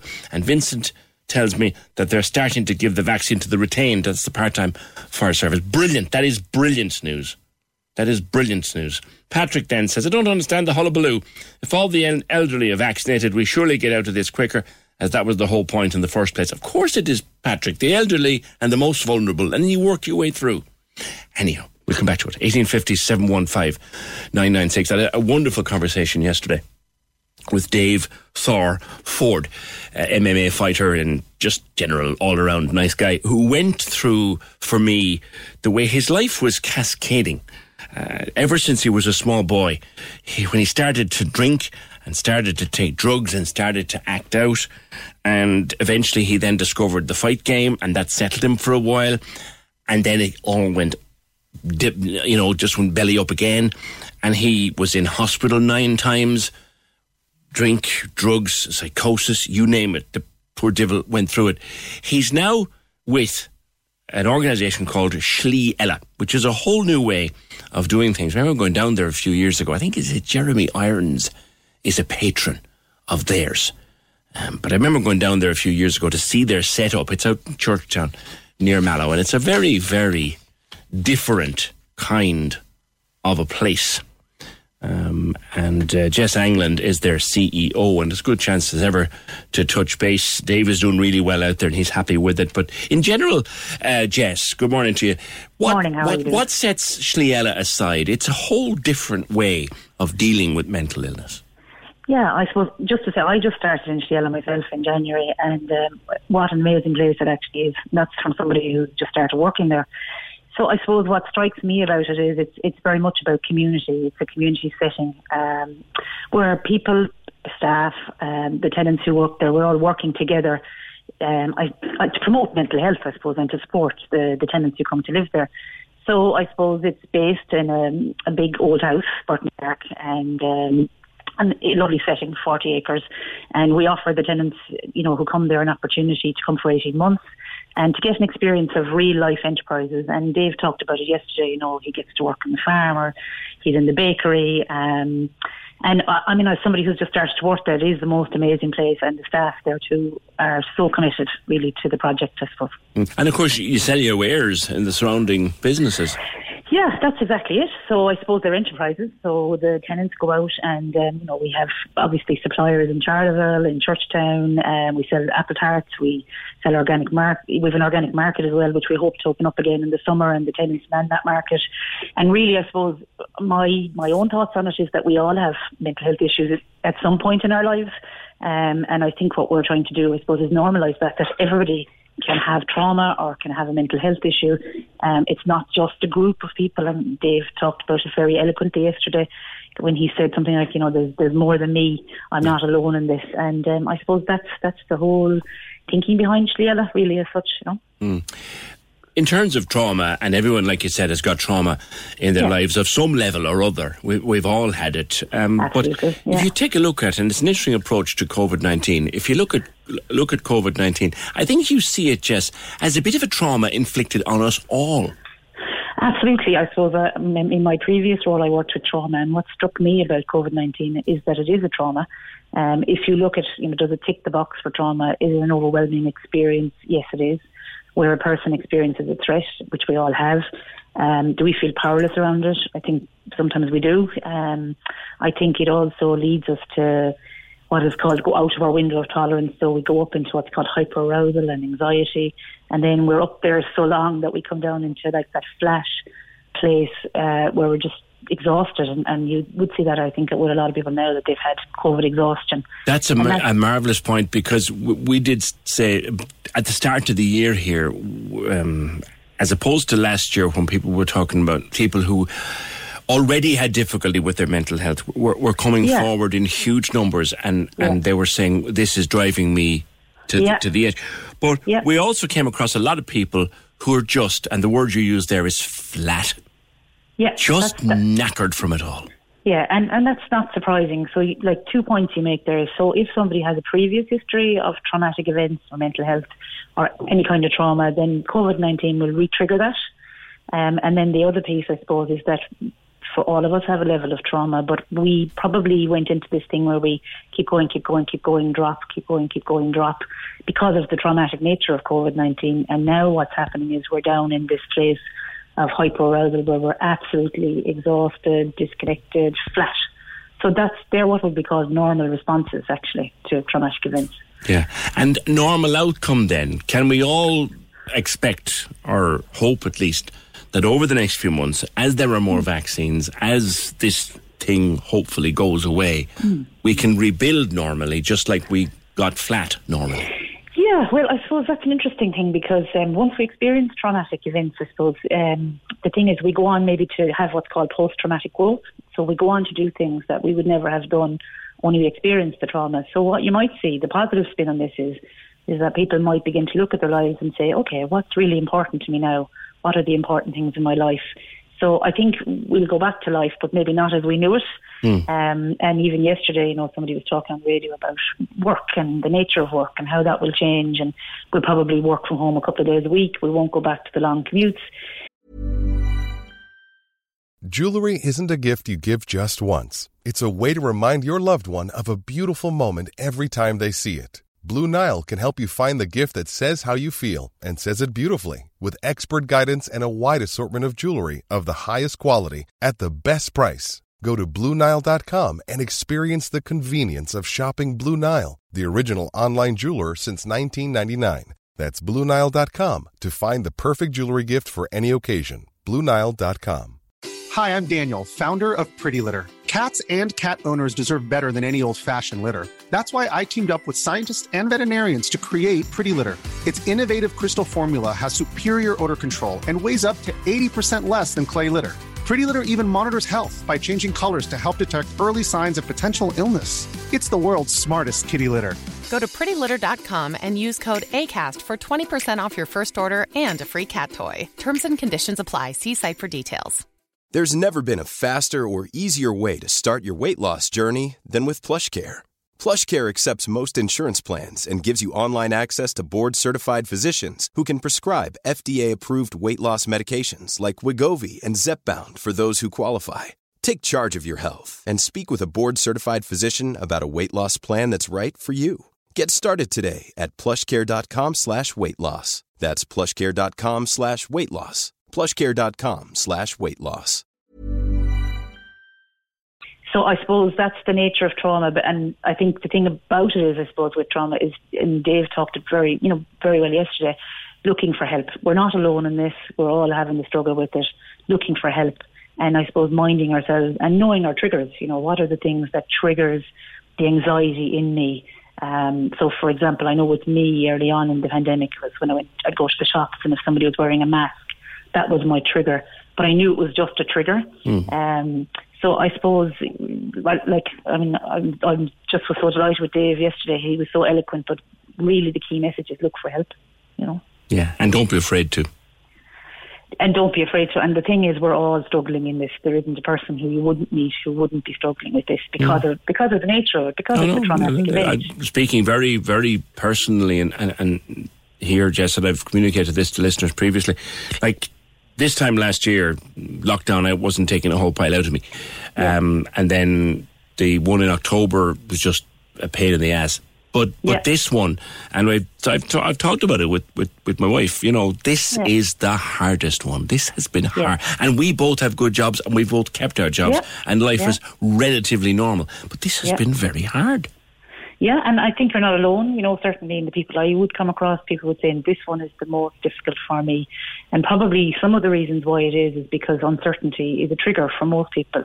The uncertainty of not knowing when it's going to end. Yeah. Um, and that's, you know, that triggers our fear system then. We're not, you know, we go up into anxiety because we don't know what, when it's going to end. And that's a big trigger for people, you know. Yeah. The other Um, thing that happens too, I think, is that some people keep it to themselves because they uh, they're afraid of. Asher, you still have a job and you're all right. You'll be grand. Yeah, you're nice and cushy. Yeah, yeah. Yeah, I think I suppose I, like prior to my coming to Slí Eile, I worked a lot with teachers actually, and I could hear your previous interview there. And obviously, they all have their their jobs, but I suppose just the level of anxiety and stress and being out of what would be called a window of tolerance and anxiety, and and just in some of the stuff I did with them it was about actually talking about it. You know, saying how I am feeling, looking for help. Um, and I and where I am now in Slí Eile, I suppose that's that's that's our bread and butter, if you like. We are about helping people. Um, but I think for all of us, it's about you know I'm not alone in this. This is difficult. We need to talk about it, and we need to get help, and also know that this is a traumatic event. And when we have traumatic events, you know we can be triggered up into anxiety. Yeah. Just briefly, again on, on if people want to get more information about it, where can they go? So basically, uh, what they could do is they could give us a buzz on 022599955 or they could email us on info at slieile.ie. Um, and if we don't answer the phone straight away, we'll come back to them. All right, listen, good to talk to you. Thank you very much. Jess Angland, uh, CEO of Slí Eile. They're up there around Churchtown Way. Who was that lunatic actor again who lives in Churchtown? Churchtown. Help me here. His name's gone out of my head. Someone will think that lunatic actor uh, who lived around Churchtown Way at one point. Oh God, who was he? Remember, he was pissed on the Late Late Show. Remember, who was he? Oh, it's gone out of my head. 1850 715 996. John O'Donovan wants to know. I heard the Lord Mayor, first citizen, will he be going to the Easter Mass this weekend in the cathedral? John, I don't even think there is an Easter Mass in the cathedral this weekend. If there is, it'll be online. 1857 15996. Access all areas on Cork's 96 FM. Your guide to nightlife on Leeside. Hi, it's Michael with an update on Cork's entertainment. De Barras of Clonakilty have joined with Declan O'Rourke ahead of his newest released Arrivals. De Barras and Declan will bring you his first live concert since 2019 in a global live streamed event from Ireland's National Abbey Theatre. It takes place on Wednesday, April 14th, and you can find out more at debarra.ie. Access all areas. Written and performed by John McCarthy, City is a show about the weight of a lifetime's discarded stories and about keeping going even when the shop lights are off and the last taxi's long gone. It's a special audio stream from the Everyman taking place on April 15 to the 26th and tickets are available at everymancork.ie. Access all areas. Feel free to let us know at Access All Areas if you have a rescheduled show coming up or any live streaming events by emailing AAA at 96fm.ie. Access all areas Your guide to nightlife on the side. on Cork's 96 FM. Thank you all. God, the machine nearly blew up. Oliver Reed, of course, is the actor I was trying to think of. Thank you, everybody. Thank you, Oliver Reed. 1857, lunatic he was. Very nice man, by all accounts. I, I attended his funeral, actually, um, because he was buried back in, in North Cork. But uh, yeah, very nice man, but a lunatic of the highest order. PJ, where are these lists for vulnerable people? I can't find out how I can get on the list. Both my doctor and my chemist can't help. Uh, they said they don't have lists. We were never asked for. Hold on, where am I going? We were never asked for one or asked to create one. The helpline will only say I'd be contacted when it's my turn. I'm heading for 68. I'm absolutely petrified every time that I have to go out. I heard you saying earlier that all the frontline workers have been vaccinated. I'm a carer, and me and some of my workmates have still not been vaccinated, says Colette. No, the, a lot of the carers haven't been done, Colette. A lot of family carers have not been eligible for vaccination, and, and that's terrible because if they bring it home to the person they're caring for, you know yourself. Bus drivers, again, bus drivers being mentioned. I'm a 50 year old taxi driver with COPD. Am I up or down the list? You see, they've, created more confusion than than they sought to than they, than they sought to to deal with. You know yourself. 1850 715 996. But Bernie says, look, in the interest of taking all views in here, uh, for the first time, I'm agreeing with the government on the vaccine rollout. It's much better than basing it. It's much better to base it on age rather than title. I don't think the schools should be open. By the way, it's contradictory that you can have twenty or thirty kids in a classroom for eight hours a day, but you can't do anything indoors in your home. Again, another view. Uh, Bernie, 1850 715 996. To something different for a few minutes at least. This is Holy Thursday.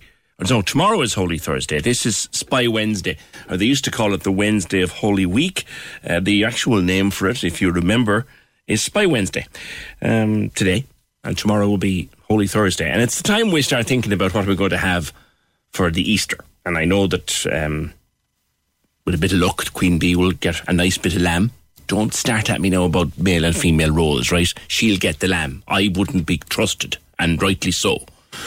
We'll have the lamb on Sunday. Lots of people have a bit of turkey. Um, some people might have beef. Some people will have a nut roast. That's their own choice entirely. But uh, there are a lot of traditions around Easter time, one of them being the humble hot cross bun, which I love, other people hate. Let's talk with Katia Valadeau, who does a weekly feature of women of the Irish food industry. Um, Katia, good morning to you. Good morning, PJ. There are some traditional foods that we'll be having over the next uh, few days. Uh, the hot cross bun being being one of them. Where did that tradition come from? It's just a bun, like. I, I, I don't know. We don't have them in France. you tell me. Yeah, yeah. Can you get a bit closer to your phone there for me? Sure, sure. Um, I, so I come from France and we don't have them over there. So I don't know. You tell me. Really? Yeah.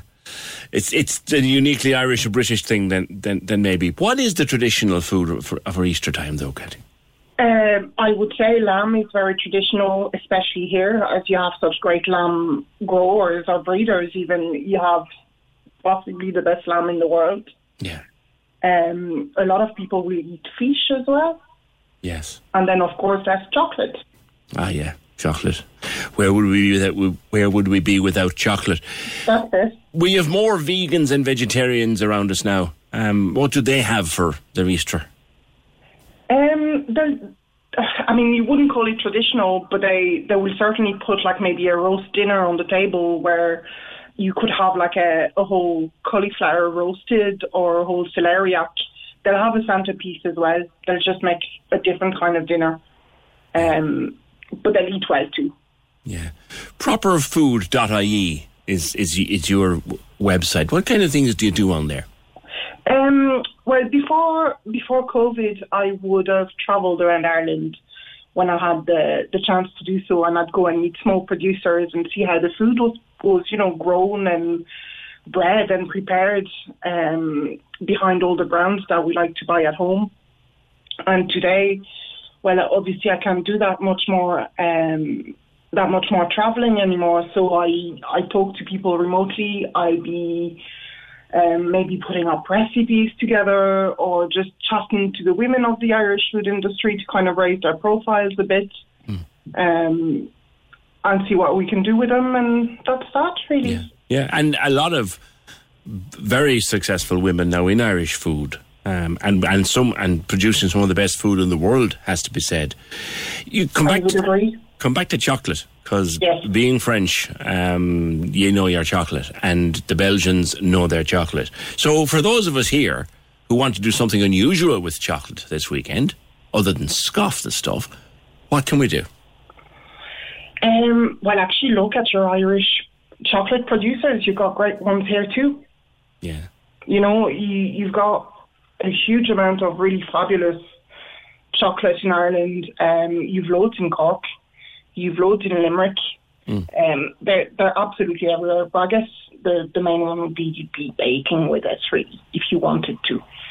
But I'd recommend just scoffing it just for the weekend, you know. Yeah, yeah. There's a little, there's a little trick that you can do with ice cream, uh, or sorbet is better, and melted chocolate. You take a big dump, lump of sorbet and you dip it in melted chocolate, and it forms a little crust around it. And that's just like that's decadent, isn't it? it, it is, but it's, you know, it's Easter, so it's allowed. Yeah, yeah. So you have no idea of the origin of the hot cross bun. I don't actually, I really don't. Yeah. Do you do you like them? Do you cook them? Uh, no, I don't. I I don't know. They're kind of this weird thing between bread and cake. They're always a bit stale. They're always a bit dry. Maybe I've never had a nice one. Yeah, you wouldn't be fond of them, like. No, definitely not. I love them. I absolutely. You can have mine, PJ. No, I absolutely love hot cross buns. In fact, what I end up doing at the end of Easter, this is a little secret from the Coogan House, is I go buy them. I buy loads of them and freeze them. Oh, very good. so I have a hot cross bun whenever I want one. I had them at Christmas. the latest trick is is the air fryer for cooking with. Are you a fan? I have one at home. Yes, Mm. Yes, I love it. Mine is a really, um, it's quite an ancient one, so it's nowhere near as good as the ones you see today. And we use it just for fries, basically, to make chips at home, and it makes the best chips. Yeah, I have a thing about chips coming out of an air fryer. Do they really taste that good? I see. I'm, I'm, I think that chips without grease dripping off them, like they're no good. So there, there is grease on them, just a little bit, Yeah, but enough to actually fry the outside, and you taste it. yeah, they're nice. They're really, nice inside. All right. Yeah, I, I would be a fan. Okay. All right. Listen, uh, we keep in touch with the website properfood.ie, Katia Valadeau, and of course, uh, the weekly feature, Women of the Irish Food Industry. Thank you very much for being with us on the opinion line. Thanks, Katia. 1850 715 996. I want to go back to the, um, and listen, whatever you do with food this Easter, enjoy it.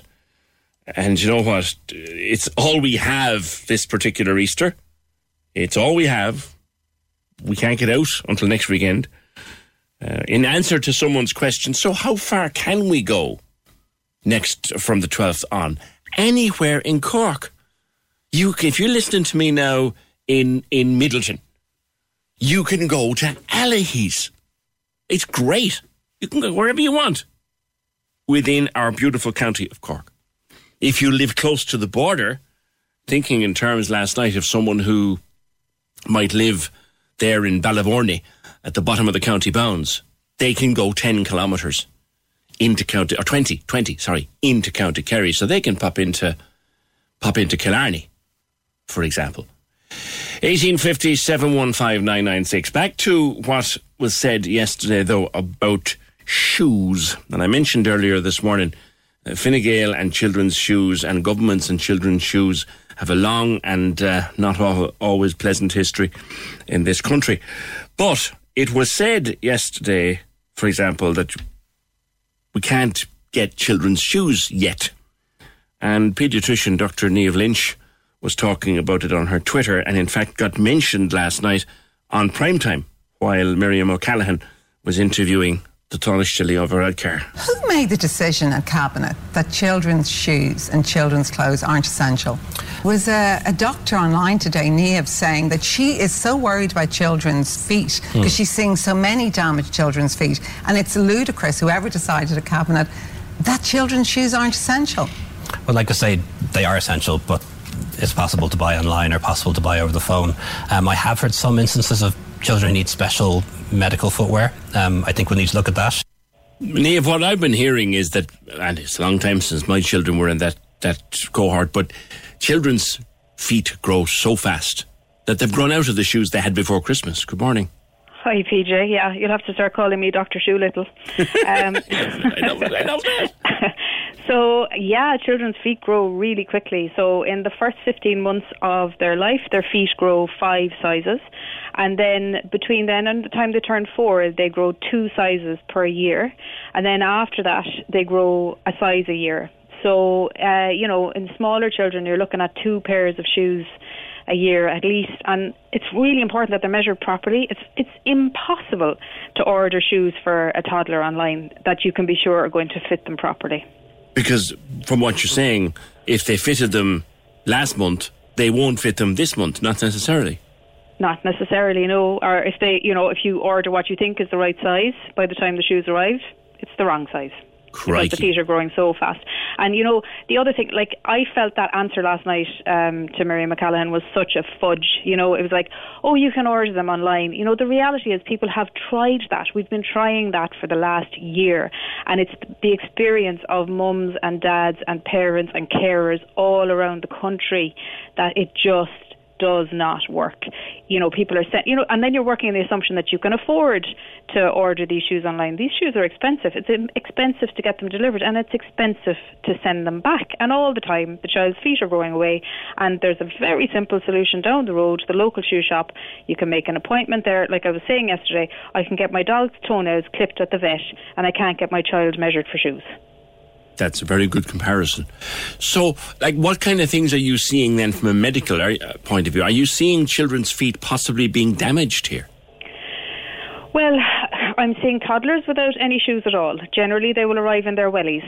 Um, you know, so they just the parents haven't been able to get shoes that fit them. Um, so they, they, you know, they, when they're wheeled in and they're bugly, normally where you see a child being wheeled in and they have their nice little cute shoes on, they're coming in and they have no shoes on at all, and they, you know, they walk around the room in their socks. So they just don't have shoes, or they're wearing their Wellingtons and they're clomping around, and you know, that's fine. And it's not, it's not that it's going to damage their feet as such, but it's really limiting them in terms of their development. Like if a child doesn't have shoes, they can't explore the world in the same way that a child who has a nice sturdy pair of shoes on them will. You just can't let them off onto the grass in their socks. They might stand in something gross. You know, there's all sorts of like you know kind of permutations and combinations of disaster that can happen if a child doesn't have their shoes on. And then what I'm seeing as well in the school children is, um, and I'm sure loads of parents will identify with this. Like just before my child went back to school, we said, "Oh, we better haul out the uniform and see does it fit and see do the shoes fit." Right. Mm. And of course, shock horror, it didn't fit, and I felt like a total clown because I was like, oh, I should have been more organised, you know. Maybe I can get stuff online. And of course, then it takes ages for stuff to arrive, and the shoes, like she was bursting out of the shoes, um, and I just wasn't able to get them, so I just had to send her in her tracksuit and her runners. You know, it just wasn't possible. Um, So, but I'm seeing kids in school shoes that are too small and too tight, and their feet are sore and they're getting little blisters on their feet. Uh, some children have gotten infections in the skin on their feet. Um, you know, so that's something to be considered as well. So that is actually doing harm. You know, and it's not right to have children walking around in pain. It's just not fair. There's a worthwhile point to be made here, I think, as well, Niamh, that, you know, some schools can be very picky about the, the shoes being, the proper shoes being worn. Time to ease off on that, I would suspect. I would agree with you totally there, PJ. I mean, I feel that, you know, there should have been possibly a directive from on high to schools saying, you know what, for the last few months that they're in school, just relax the uniform thing. Children have been in school for three months out of the last 12, and parents across the country have spent a fortune, as they always do, on uniforms that have remained untouched in Mm. cupboards for most of that time. Yeah. Uh, you know, all and all the while their children are growing, and there just seems to be a complete lack of acknowledgement or insight into the reality on the ground of you know parenting children and dealing with their day-to-day needs, and this sort of trenchant shoes are not essential items uh, kind of mantra that keeps coming from from politicians. Like they just open their eyes and realize that they're ha- they seem to be happy to sort of have this let them eat cake attitude. You, oh, you wonder how many online. of them sitting around the cabinet table, wouldn't you, Niamh, actually have school going children whose feet are growing? Uh, yeah, you would, wouldn't you? Yeah, you'd have to wonder that. I don't know. I haven't. Neither do I I haven't really looked into it, but you'd have to wonder because there just doesn't seem to be any kind of insight at all into this problem, and it's a problem. And I just don't see why why people are happy to sit back and let children go around in shoes that are hurting them. It's just not fair. It's not acceptable. It's, it, you know. When, what are we like the 1940s and 1950s? You know, like it's time to come into the 21st century. All right. All right. Always good to talk to you on the opinion line. Dr. Niamh Lynch, uh, paediatrician. 1850 715 996. A strong message there, I think, to all the schools who are taking children back in at the moment. If the shoes are a bit off, don't be given grief to some young fella or young girl, and I'm thinking in terms of teenagers who are going back after Easter and eight and nine year olds who are back, don't be giving them grief over them not having the right kind of shoes. The Opinion Line with PJ Coogan on Cork's 96 FM. That proper pea super that had dominated us last night and this morning. You couldn't see two feet in front of you last night with the fog around parts of the city and county. And even this morning when I was driving in, it was very, very foggy around Maryborough Hill and generally right into the city. That's lifting now, although slowly. I still can't see the airport.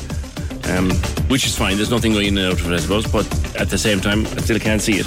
But that will lift and, and burn away. And the forecast for the next few days is just it's just great. Like tomorrow, uh, 16 degrees, sunny. Friday, Good Friday, 15, 16 degrees, sunny. Saturday, 12 degrees, sunny. Sunday, uh, 15 degrees and sunny. Now Monday, a bit more rain on the way, and then into Tuesday, uh, colder but still sunny spells. But a nice uh, Easter weekend coming our way weather-wise. 1850 715 996, the number to call. The text to, pros- um, text to WhatsApp 083 396 96 96. Pop us a voice note as well on WhatsApp if you wish to do so at that same number.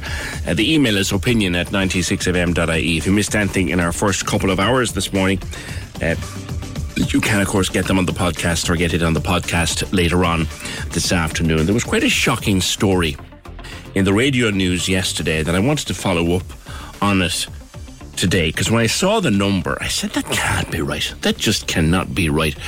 In last year, 2020, 1,709 children were prescribed antidepressants. And I thought, what? What's that about?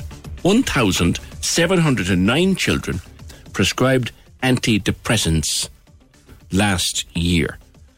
Uh, this was reported uh, in uh, National News Bulletin.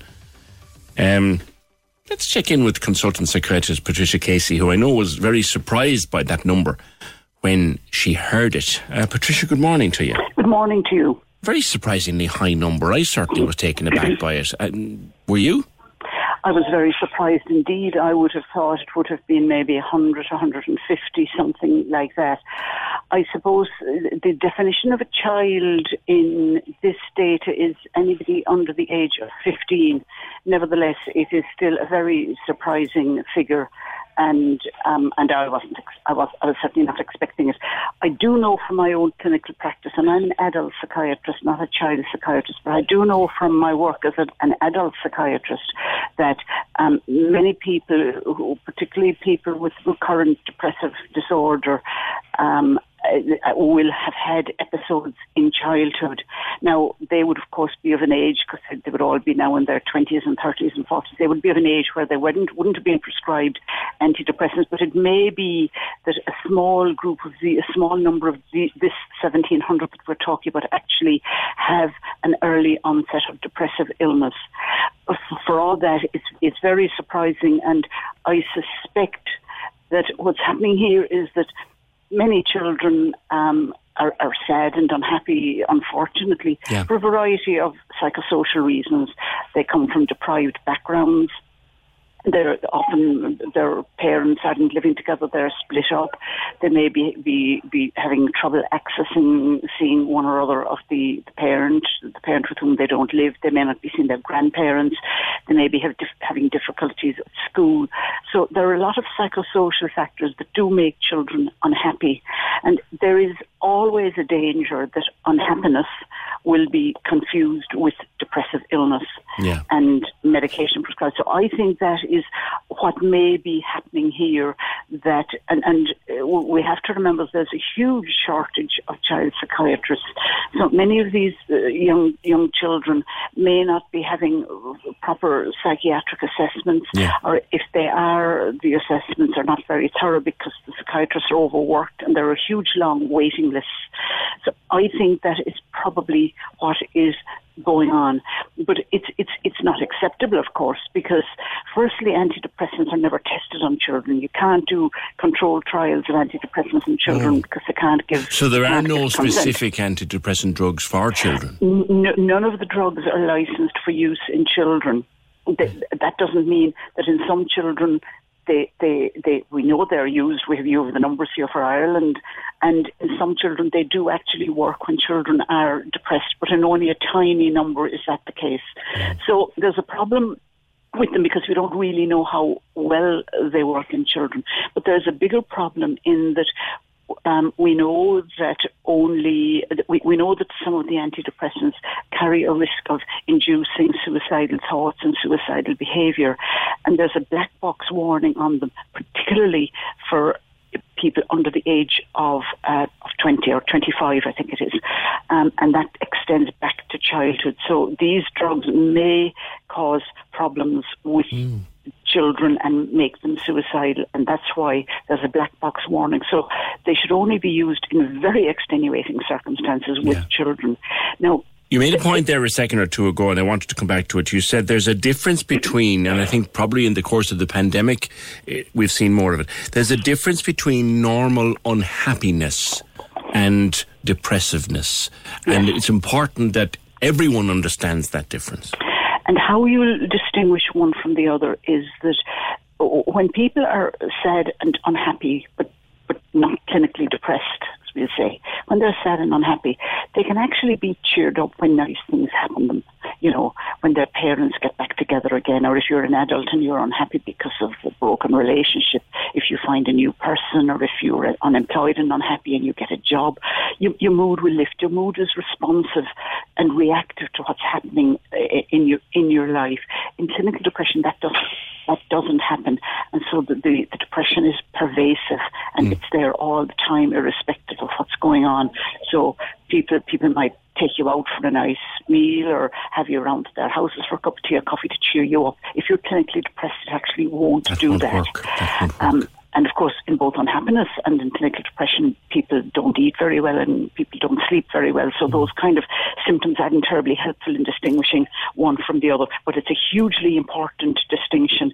And I think it is responsible in general for the very high rates of antidepressant use um, throughout Europe and North America generally, because I, I do believe that antidepressants, while extremely good, clinical depression are overused and misused in unhappiness that's confused with clinical depression. Mm, yeah, because and uh, something else that I think, if you start using those drugs in a young child, uh, do, do you get to a point of where they actually become immune to the drug anyway? If it, that doesn't usually happen with, with, with antidepressants, if somebody needs them and they're taken properly, um, the, the person doesn't usually be, become immune to them. That's not that's not an, an issue. The issue is that if you're ta getting a drug that you don't need, you'll be coping with the side effects of it. But also, you'll view yourself as somebody with an, a mental illness, a mental health problem, when you may not have that. In fact, you may just have a problem of living, as we call it. You know, you, what you experience may be perfectly normal. It would be like prescribing an antidepressant for somebody who is bereaved. Yes, yes. De- dealing with our emotions, Patricia, I'm sure you'd agree, is a skill. And, and one that we all learn to some extent or other. And I, my fear would be, and I'm just a layman, my fear would be that if you put a youngster on antidepressant, anybody, but if you put a youngster in developmental years on an anti, antidepressant uh, for just a bit of unhappiness, that, that that skill of dealing with emotions will be dumbed down a bit. Maybe, maybe yes, and maybe no. The, the antidepressants d- don't often dumb people down. Some people do feel a bit, a bit flat on them, all right, but it's not a terribly common side effect. I think the, the, the, the, the danger is that whatever is making them sad and unhappy will be missed and will not be talked about, and efforts won't be made to resolve it if it's thought that it's due to an illness, and so they won't get the, the kind of help that would that would assist them in dealing with whatever sadness is going on in their lives.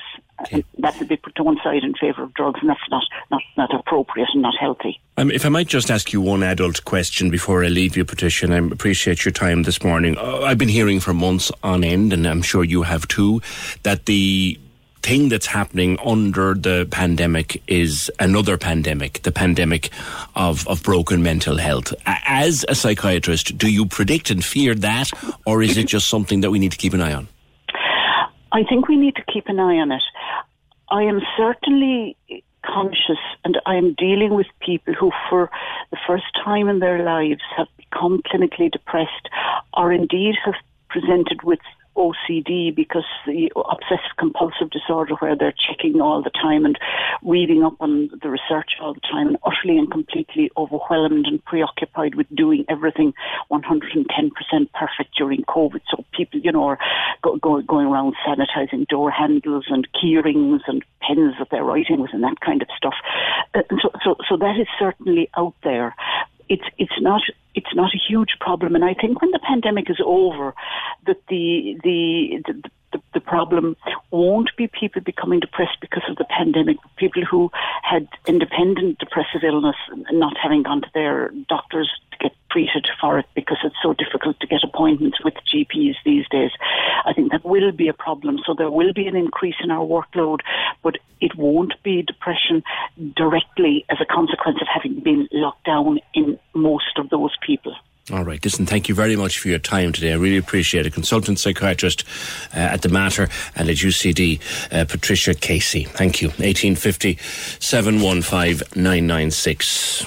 The drama is sensational. Lanzini! Oh, he's done it! It's an equaliser! It's stoppage time! And it's all right here. Grealish for seven! Join me, Trevor Welch, on 96fm.ie for the Premier League Live online, powered by TalkSport. Go, go. I'm ready to go. We're back broadcasting live on April 3rd. League winners, top four, and relegation. Don't miss our coverage of the action as the season heads towards a climatic finish. Go, go. The Premier League Live online. With Now. Only pay for the games that matter to you. Your sport on your terms. With Now. Listen every Saturday on the Cork's 96 FM app or see 96fm.ie. Cork's 96 FM. On children's shoes, Mary says a lot of children have never been fitted for shoes. Their shoes are bought in Dunnes or Penneys or Tesco's and they don't fit, do fittings in those stores. Put the shoe on, feel for the toe. Then you know how it'll fit. Kids are not being damaged by not getting fitted. But the point is, Mary, that at the moment you can't even go into Penneys or Dunnes or Tesco's uh, and buy the shoes and fit them on the child and see if the if the, the toe, you can't, you see. You got to go online uh, and buy them on a site. And then when they come, one of two things has happened. First of all, they don't fit properly, which is a problem. Or secondly, they might have fit before you ordered them, but in the few weeks it takes for them to come, you don't get them either. That's what Neil was saying, that you need to be at least able to do that very basic check that every mom or dad has learned. Is the shoe all right there? Ah, yeah, there's your toe, you'll be fine. We can't even do that now. Thanks, Mary. 1850 John says the government's plans are very contradictory. They say all classes will be back in school, and then in the next breath, they're saying new variants of COVID are way more transmissible. It's too dangerous to open schools. Also, I'm surprised that nurses and doctors have not gone on strike over the government allowing people in. If they went on strike and stopped treating patients, the quarantine rules would be changed. Ah, John, listen, if they went on strike and stopped treating patients, people would die. Can't be doing that now. But I see your point. The quarantine is half arsed and half baked. They're talking this morning, uh, yesterday, about France, Germany, Italy, 40 countries, maybe even the USA. But already the political ramifications are going on about that. But we'll see. We'll see where that goes. 1850 715 996. Another group not happy after yesterday's announcements, particularly in terms of the vaccine cohort. And I have it here uh, on a piece of paper in front of me the, the list of the nine categories. And there's 9.1, 9.2, 9.3, 9.4, 9.5, 9.5 being those between the ages of 24 down to 16. Um, but another group not happy are the early childhood providers. Elaine Dunn is the chair of the Federation of Early Childhood Providers. Elaine, good morning. Uh, good morning, how are you? Good. You were disappointed last evening with that vaccine plan. Absolutely. Uh, we're absolutely devastated, to be honest, with that, because we're now in the category, the last category again uh, because we do have a lot of very young people working in our sector. So it leaves us completely open to this virus uh, with no social distancing. Oh, the only protection we have is a mask. So people are up in arms now at this stage, and I don't blame the young girls that work in the sector. Uh, there's a lot of services at the moment getting COVID in them, and we have people who are particularly sick only last night I received a text from a provider uh, in the Cork area who has five staff down with it and one very ill and in hospital. And we wish her well and we wish them all well in a speedy recovery. But um, the fact is that they it came in through um, asymptomatic children. So we're in there working with masks if possible. And that's all the only protection we have. We've been calling for since last June to be vaccinated, to be brought up the list. And now, literally, last night, they just absolutely made a shambles of us and put us right down at the bottom. A lot of your workers are quite young. Absolutely. And, you know, people say that young people aren't getting sick. I have to contradict that because I've spoken to a lot of practitioners and providers in the sector, and they are very ill. They're extremely ill, and they're ill for at least 14 to 21 days. Yeah. Yeah. And they, you know, and you also have people um, who, if it's in their service, of course the staff are terrified coming into work. Absolutely, we are. We are full of fear at the moment, and to do what the government did last night and just forget about it and you know, not even give us a mention. Yeah. I mean, we're the ones that are open here. We are here every single day. We open our services. Every time we've been asked to open, we're the first people opening up every single time we have opened up, and for what? No respect whatsoever for any of the young people and the providers running these businesses in this sector whatsoever. No. it's appalling. The, the Taoiseach, when he appeared on prime time, I'm not going to play the clip again, I've already played it once or mm. twice. He was saying they're going with science and that this advice is coming from NIAC, which is the Immun- Immunisation Advisory Committee, and it's coming from NPHET and it's coming from, from others, and that they also argue that in actual fact it'll mean that the vaccines will get out faster because it's just nine categories now rather than 15 or 16. Doesn't that remain to be seen? You know that they're they're going to roll these out quicker. I mean, seventy five should have been done by now. They should have been on the vulnerable at this stage, and they're not. Yeah. You know, so um, look, they, it's a great yarn that they're spinning, but you know we have to see the evidence of that. Um, we're seeing evidence of a lot of services getting COVID in them and a lot of people uh, getting very sick. As I said, we can't social distance whatsoever Yeah. with children, and nor do we want to. Yes. This is the job we do. That- we I think that's a children. really, really key point. You know, just like, and this program has thrown its weight fully behind Gardaí in, in their drive to get vaccinated. Absolutely. But but what you're saying to me, you, you can't. You don't want to control social distance with a small child. No, we we don't want to. If we we- we would never do it, and even if we were told to do it, we wouldn't do it. We nurture children. That is what our job is. Is to nurture children, and that is what we're trained to do, and we will never stop doing that. So, you know, we open up and we keep the economy going. So, what happens if we close down altogether? Because we just cannot keep this up. It's mentally exhausting for the practitioners and the providers working in this sector. Is it We time for the children's exhausted. minister to be stepping up here?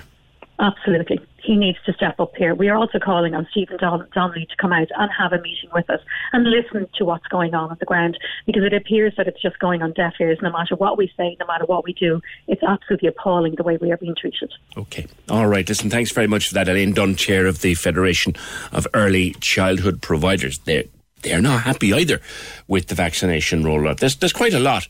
There's quite a lot. Like Julie, devastated to see that I thought this was a rumour, she said. I'm a teacher. I'm in my 30s. I'm so way down the new list.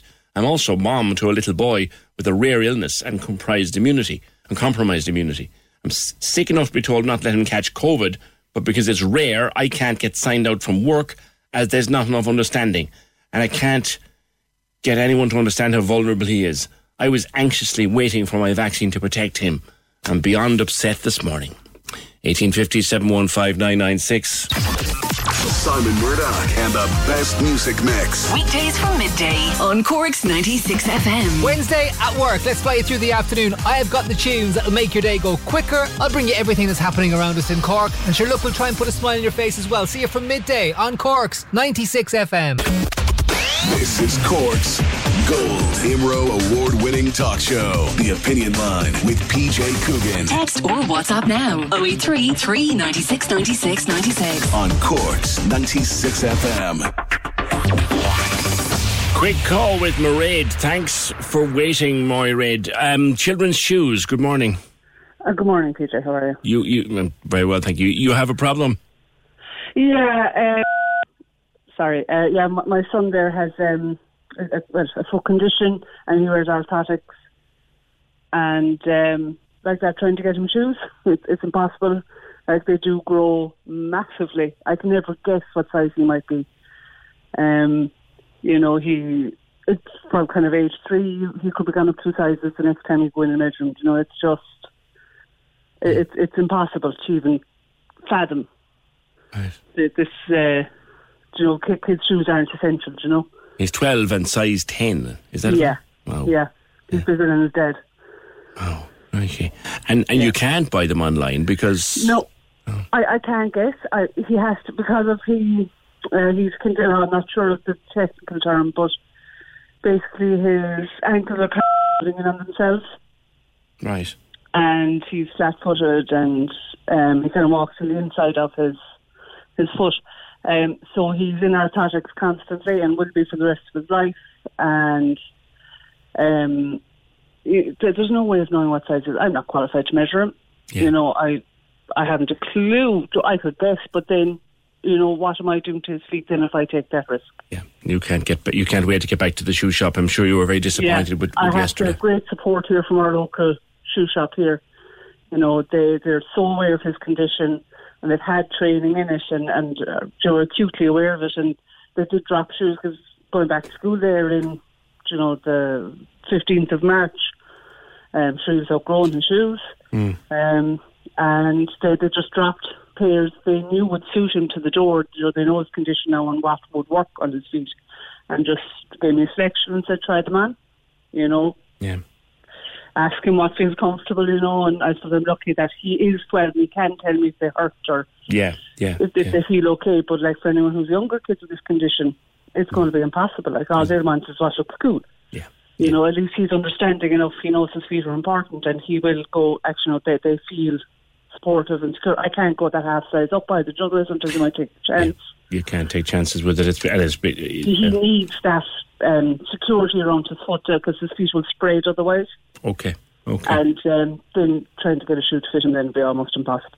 Okay, So well, here's here's they- they've been very here's hoping that, that that they'll be able to open them sometime soon. Yeah, It can be looking into May now at this stage, but certainly another month is probably a month too long for you. Thanks very much, Maureen, for that call, and, and loads of people incensed about children's shoes uh, this morning, and and the fact that we can't get them yet.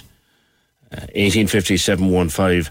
996 uh, on the subject of uh, injections finally briefly um, PJ, it's not proven that the vaccines will stop people from carrying and spreading the virus. They're proven to reduce the symptoms and how sick someone gets if they've had the vaccine. That's from Lorraine. Well, Lorraine, there's plenty of study on now and plenty of simple science with it. If you don't get sick, if you don't develop what they call a viral load, you can't shed it, which makes you less infective.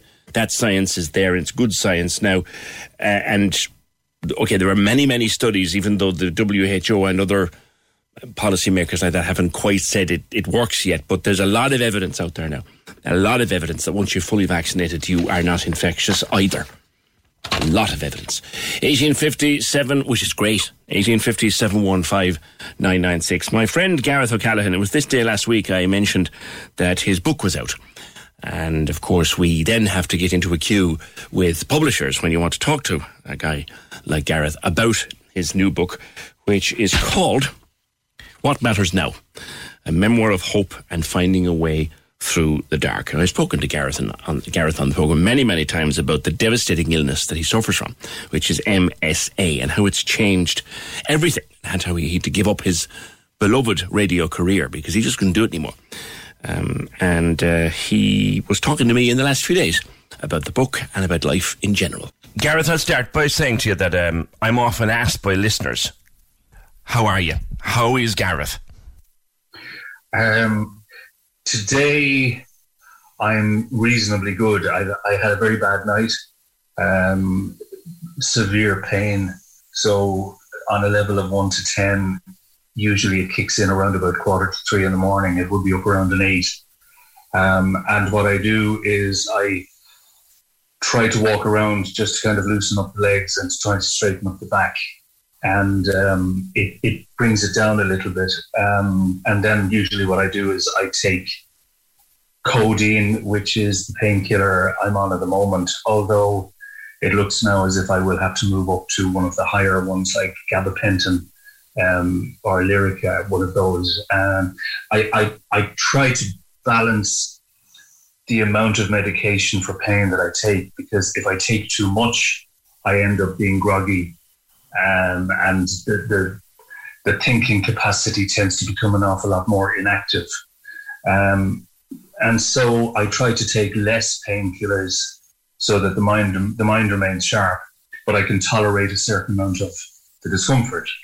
So it's a balancing kind of thing that I try to do during the day. And is that Um, every night? Is that all the time?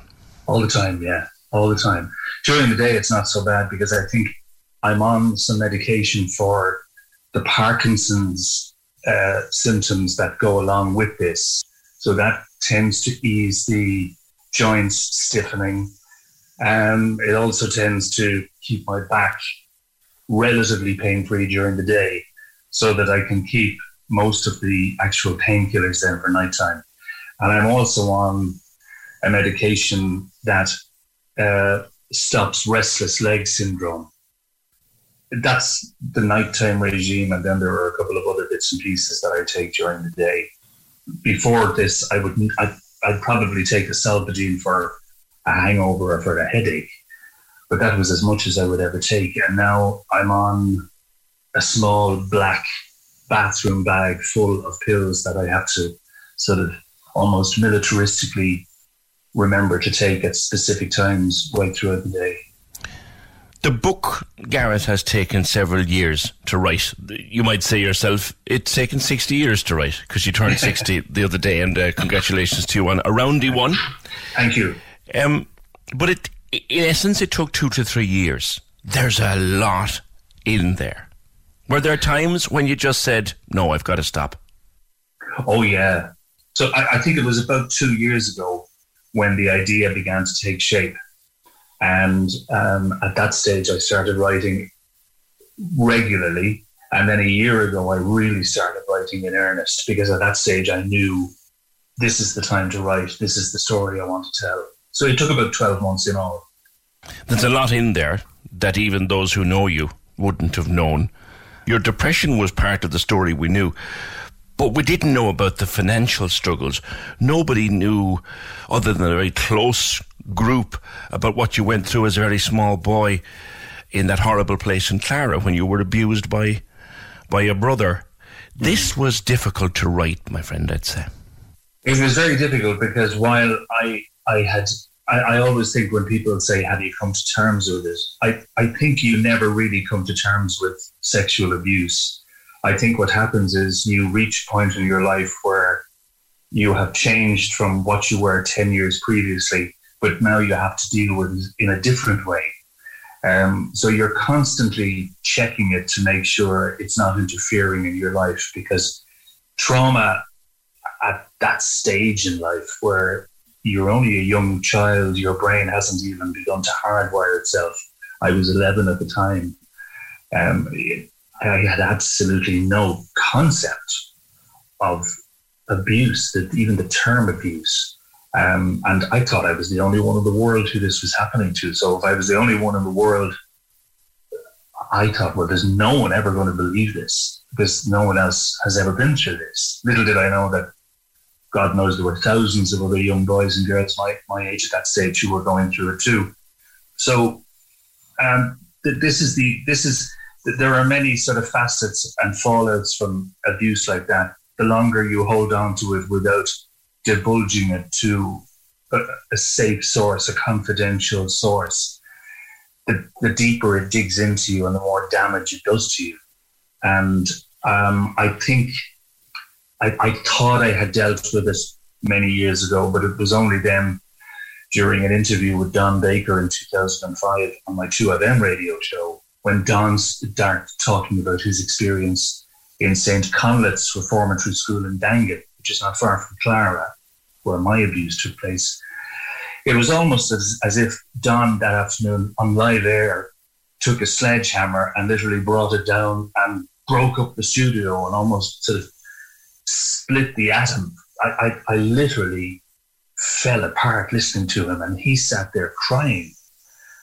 And I, I think it's the only time I've ever actually cried on air. I, I began to cry myself because it was like here were two small 11 year old boys discussing something that they'd never discussed so publicly before. And I knew after that that the closure I thought I had brought to it, I was nowhere near it. And I had to go right back there again and, uh, you know, process it. I hate that word, but, but you know, you know what I mean. I do. The story of what happened is all in the book and how you went back many years later and I don't think you ever found afterwards what happened to the man who abused you. You never found his grave. You went looking, but you mm. never found. That's all there. But Gareth, as I listened rather than read, I listened to the audiobook. I began to think, did that horrendous experience, did that perhaps set the seed for the mental struggles of future years? Do you think it did? Do you know? Oh, completely, yeah. I, I, I fully believe that the only thing that kept me on the straight and narrow that kept me sane for as many years as I can remember after those experiences was music. Music was almost like a pick me up. It was like a natural medication. It was like it was like it, it just it, it, it, it's almost like the songs I loved from the 1970s.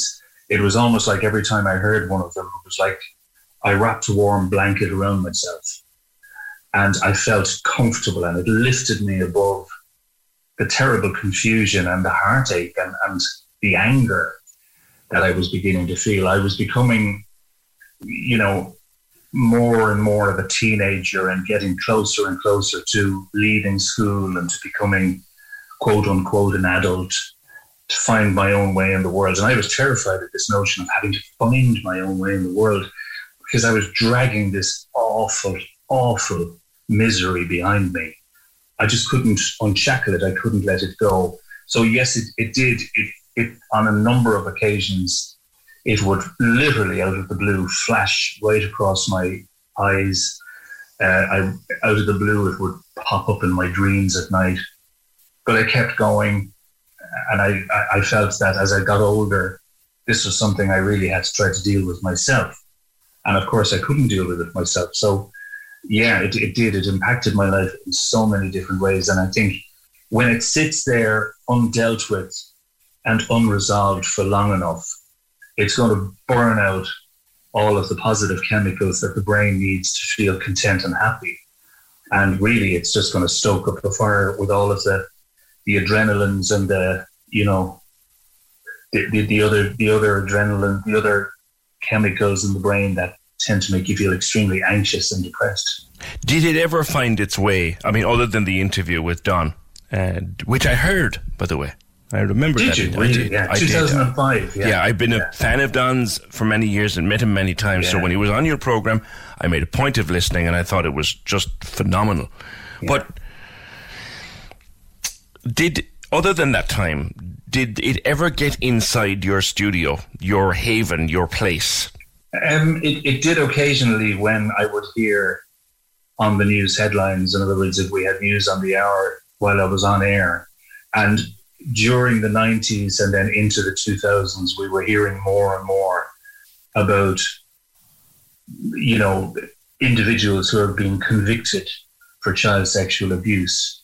And those stories really, really frightened me because, uh, you know, here was someone who had been brave enough to come forward and to point the finger and to lay the charges and to have an individual convicted and I had done none of this.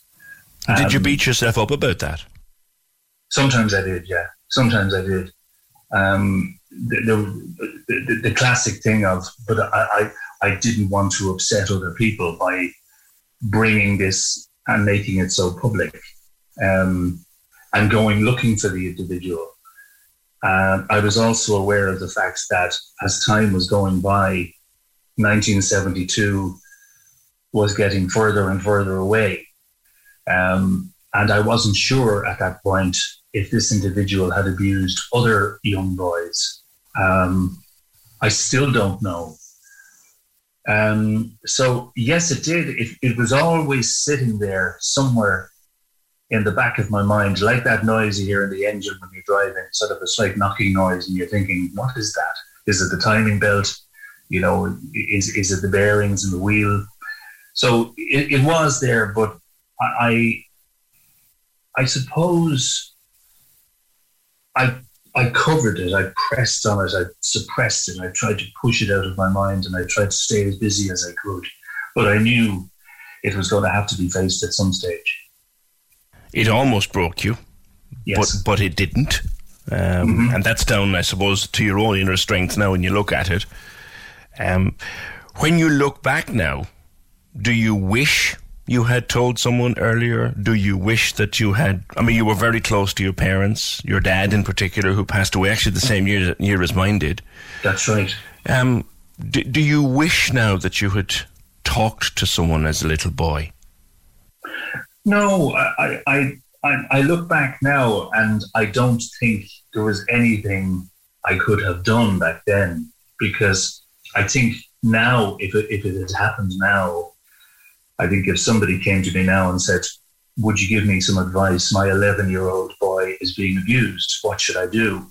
Well, then very quickly, I would say, Right, well, the first thing you do is you get in touch with the Gardaí. And there is a very dedicated team of Gardaí who are specialists in supporting and in you know moving a case like this forward if you want to press criminal charges back then there was nothing I mean, back then the possibility of even being believed was quite remote. So I think should it, would would it have made any difference if I had done things differently? No, I don't think so. Uh, there was no one to go to. There, there was no such thing as psychotherapy back then. Uh, you were lucky if you would get a an appointment with a psychiatrist. But even then, that that's all. For an eleven year old, all I wanted was for it to go away. I just wanted to be able to play like other kids my age. I didn't want to have this thing hanging around my head, you know. So no, I don't believe there was anything I could have done that, that, that I, I, I didn't do. Yeah. You talk a lot in the book about faith, balance, nature, all very important to you. Yeah, um, the, the, I think belonging is something that I have come to realize is so important. Um, each of us needs a very deep sense of belonging. If we don't feel that we belong, well, then we're not going to survive. Um, the classic example we got the most beautiful little dog a couple of months back from one of the uh, dog rescue units here in Cork.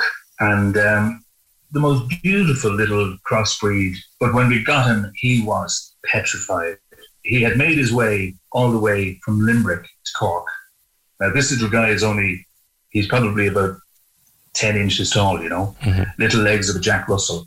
He actually walked or ran from Limerick to Cork. How he got here, we've no idea. But we call him our little miracle dog because he has blessed our family with his presence. And therein is exactly what I mean by belonging. He now feels that he has this belonging. The trauma is slowly, you know, sort of distancing itself. And he's not as afraid as he was when we got him. He's learning to love. He's learning to trust. It's the very same with each and every one of us, um, except it's it's even more important because we are the only living creatures on this planet that, first of all, has this thing called consciousness. Now, that means that we're completely aware of everything that's going on, everything that's ever happened to us. We can predict what might happen us. We can look ahead and hope something might happen or hope it doesn't happen. But unless we have that sense of belonging, whether it's a belonging to someone you love, a family that you know loves you, um, a, a, pet that you have if you live on your own, a family pet, a group you work with, a hobby you love doing, a job you love having. These are things that save your life. They give your life meaning. And that is so, so important, particularly in the current climate with yeah. the COVID restrictions and lockdown. So many people's lives, they almost feel as if they're unraveling because they're losing this sense of belonging. Jesus, like, what do I belong to anymore? I'm stuck at home. What I thought I belonged to, or what I thought was my purpose in life is no longer making any sense to me. There's no more meaning left. And I hear this more and more, and people are saying, I've reached my limit. I can't take any more. And I, the, the thing I always say to anyone who I hear saying that is, no, no, no. What you got to do now is you've got to step back. You've got to, first of all, go back and think to yourself, what was it that I felt I belonged to? And it's the same when you're critically ill or when, if you have cancer and you're living from week to week in the hope that the treatment you're on will work in the long term. You, you, you really need that sense of belonging so that life still has a meaning, life still has a purpose for you. And that's why I think it was very important for me to go away and work on that before I wrote this. Because when I got diagnosed, all of the sense of meaning and purpose in my life just collapsed. Yeah, and it's back now very much. I sense.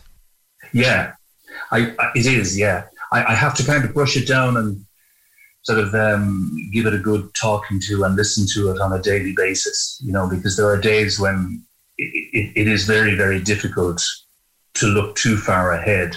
So what I try to do um, is to sort of keep it in the day, almost like a kind of a twelve steps guide line, you, know, and any, any of the, the great 12 step groups will tell you it's all in the day. Keep it in the day. Mm.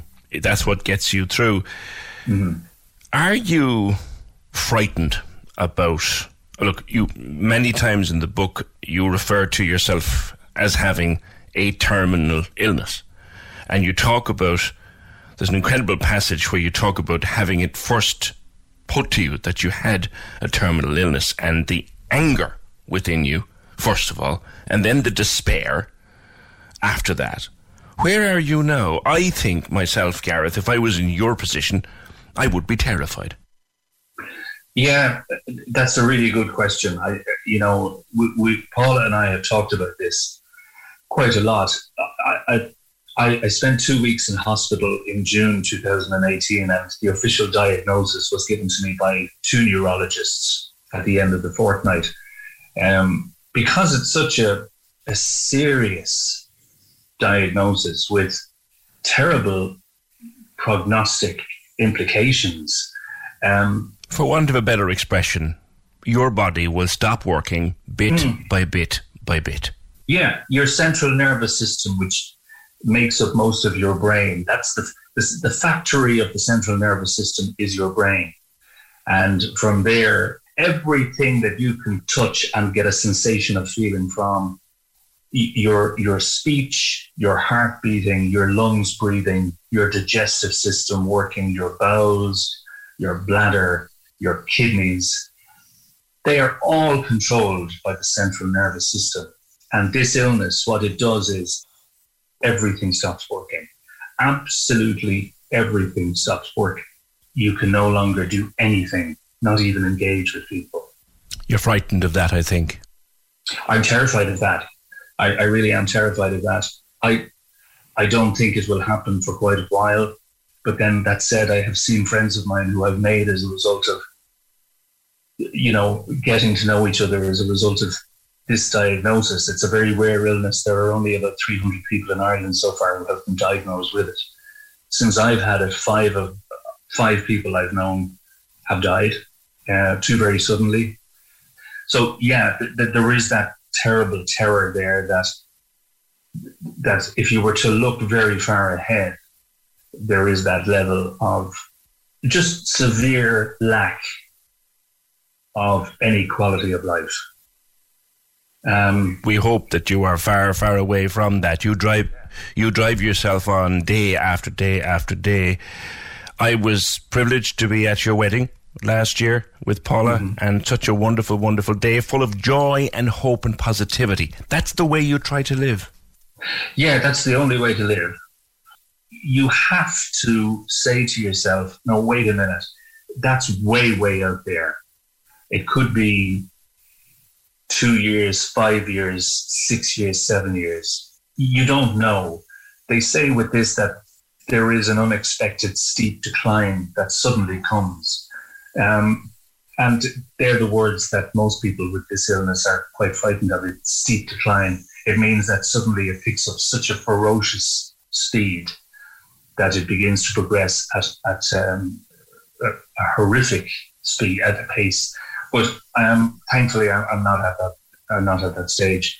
So I'm I'm blessed. I feel blessed that um, I'm surrounded by people who love me, who look after me. I love them. I look after them, and that's why I think it's very, very important. Whatever it is you might have been diagnosed with, if it's quite critical or chronic, that you have to live and think within the day because the joy is within the day. As you call it, that word joy is so important because if, if joy is absent from your life, well, then it's very, very difficult to find meaning. I know that you had no choice in the matter. Your health dictated that you had no choice in the matter, but do you miss the radio? I do, yeah. I miss my listeners um, because they, they have been very loyal over the 40 years, most of them who go back that far. But uh, I, I did have to give it up because, unfortunately, one of the things they warn you about with this condition is that you have to try to avoid anxiety. If, if you let anxiety get in on you, it speeds up the progress of the condition, which I don't want to happen. So, therefore, I was told, look, you're working in a very stressful environment, which I was. And um, I had to make the decision, which I, I, I must say I made fairly quickly because it, my my gut feeling at that stage was, well, if I'm feeling this unwell now, and I continue doing this work and working this hard and working these long hours, how am I going to feel in six months' time?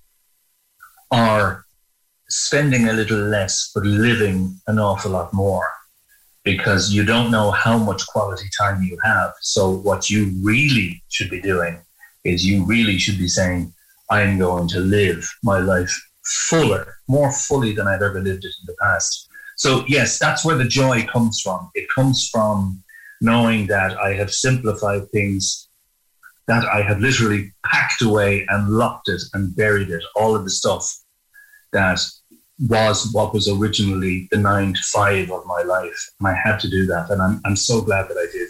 Well, the book is a revelation, even to those of us who know you. To those who don't, it'll be a fascinating story of a life well lived to date with plenty more living to do, my friend. Thank you so much for being with me today. PJ, it's been a pleasure. And uh, as soon as one of the pubs opens around here, either you let me know or I let you know. I'm so proud to call that man my friend, Gareth O'Callaghan, on his new book, which is called What Matters Now. I recommend you try the audiobook if you've never done one before. He does it himself, and it's it's fantastic. That is it for today. The program edited by Fergal Barry, produced and researched by Moraid Twig, and we'll see you tomorrow just after nine. Hey, it's Danny Pellegrino from Everything Iconic. Ready to upgrade your style game without blowing your budget? Check out Quince. They've got all the good stuff shirts and polos, activewear, and fine leather goods, all at 50 to 80% less than other high end brands. And the best part? They're all about safe, ethical, and responsible manufacturing. Get that luxury vibe without the luxury price tag. Hit up quince.com slash upgrade for free shipping and 365 day returns on your next order. That's quince.com slash upgrade. When you need mealtime inspiration, it's worth shopping Kroger, where you'll find over 30,000 mouthwatering choices that excite your inner foodie. And no matter what tasty choice you make, you'll enjoy our everyday low prices, plus extra ways to save, like digital coupons worth over $600 each week. You can also save up to $1 off per gallon at the pump with fuel points. More savings and more inspiring flavors make shopping Kroger worth it every time. Kroger, fresh for everyone. Fuel restrictions apply.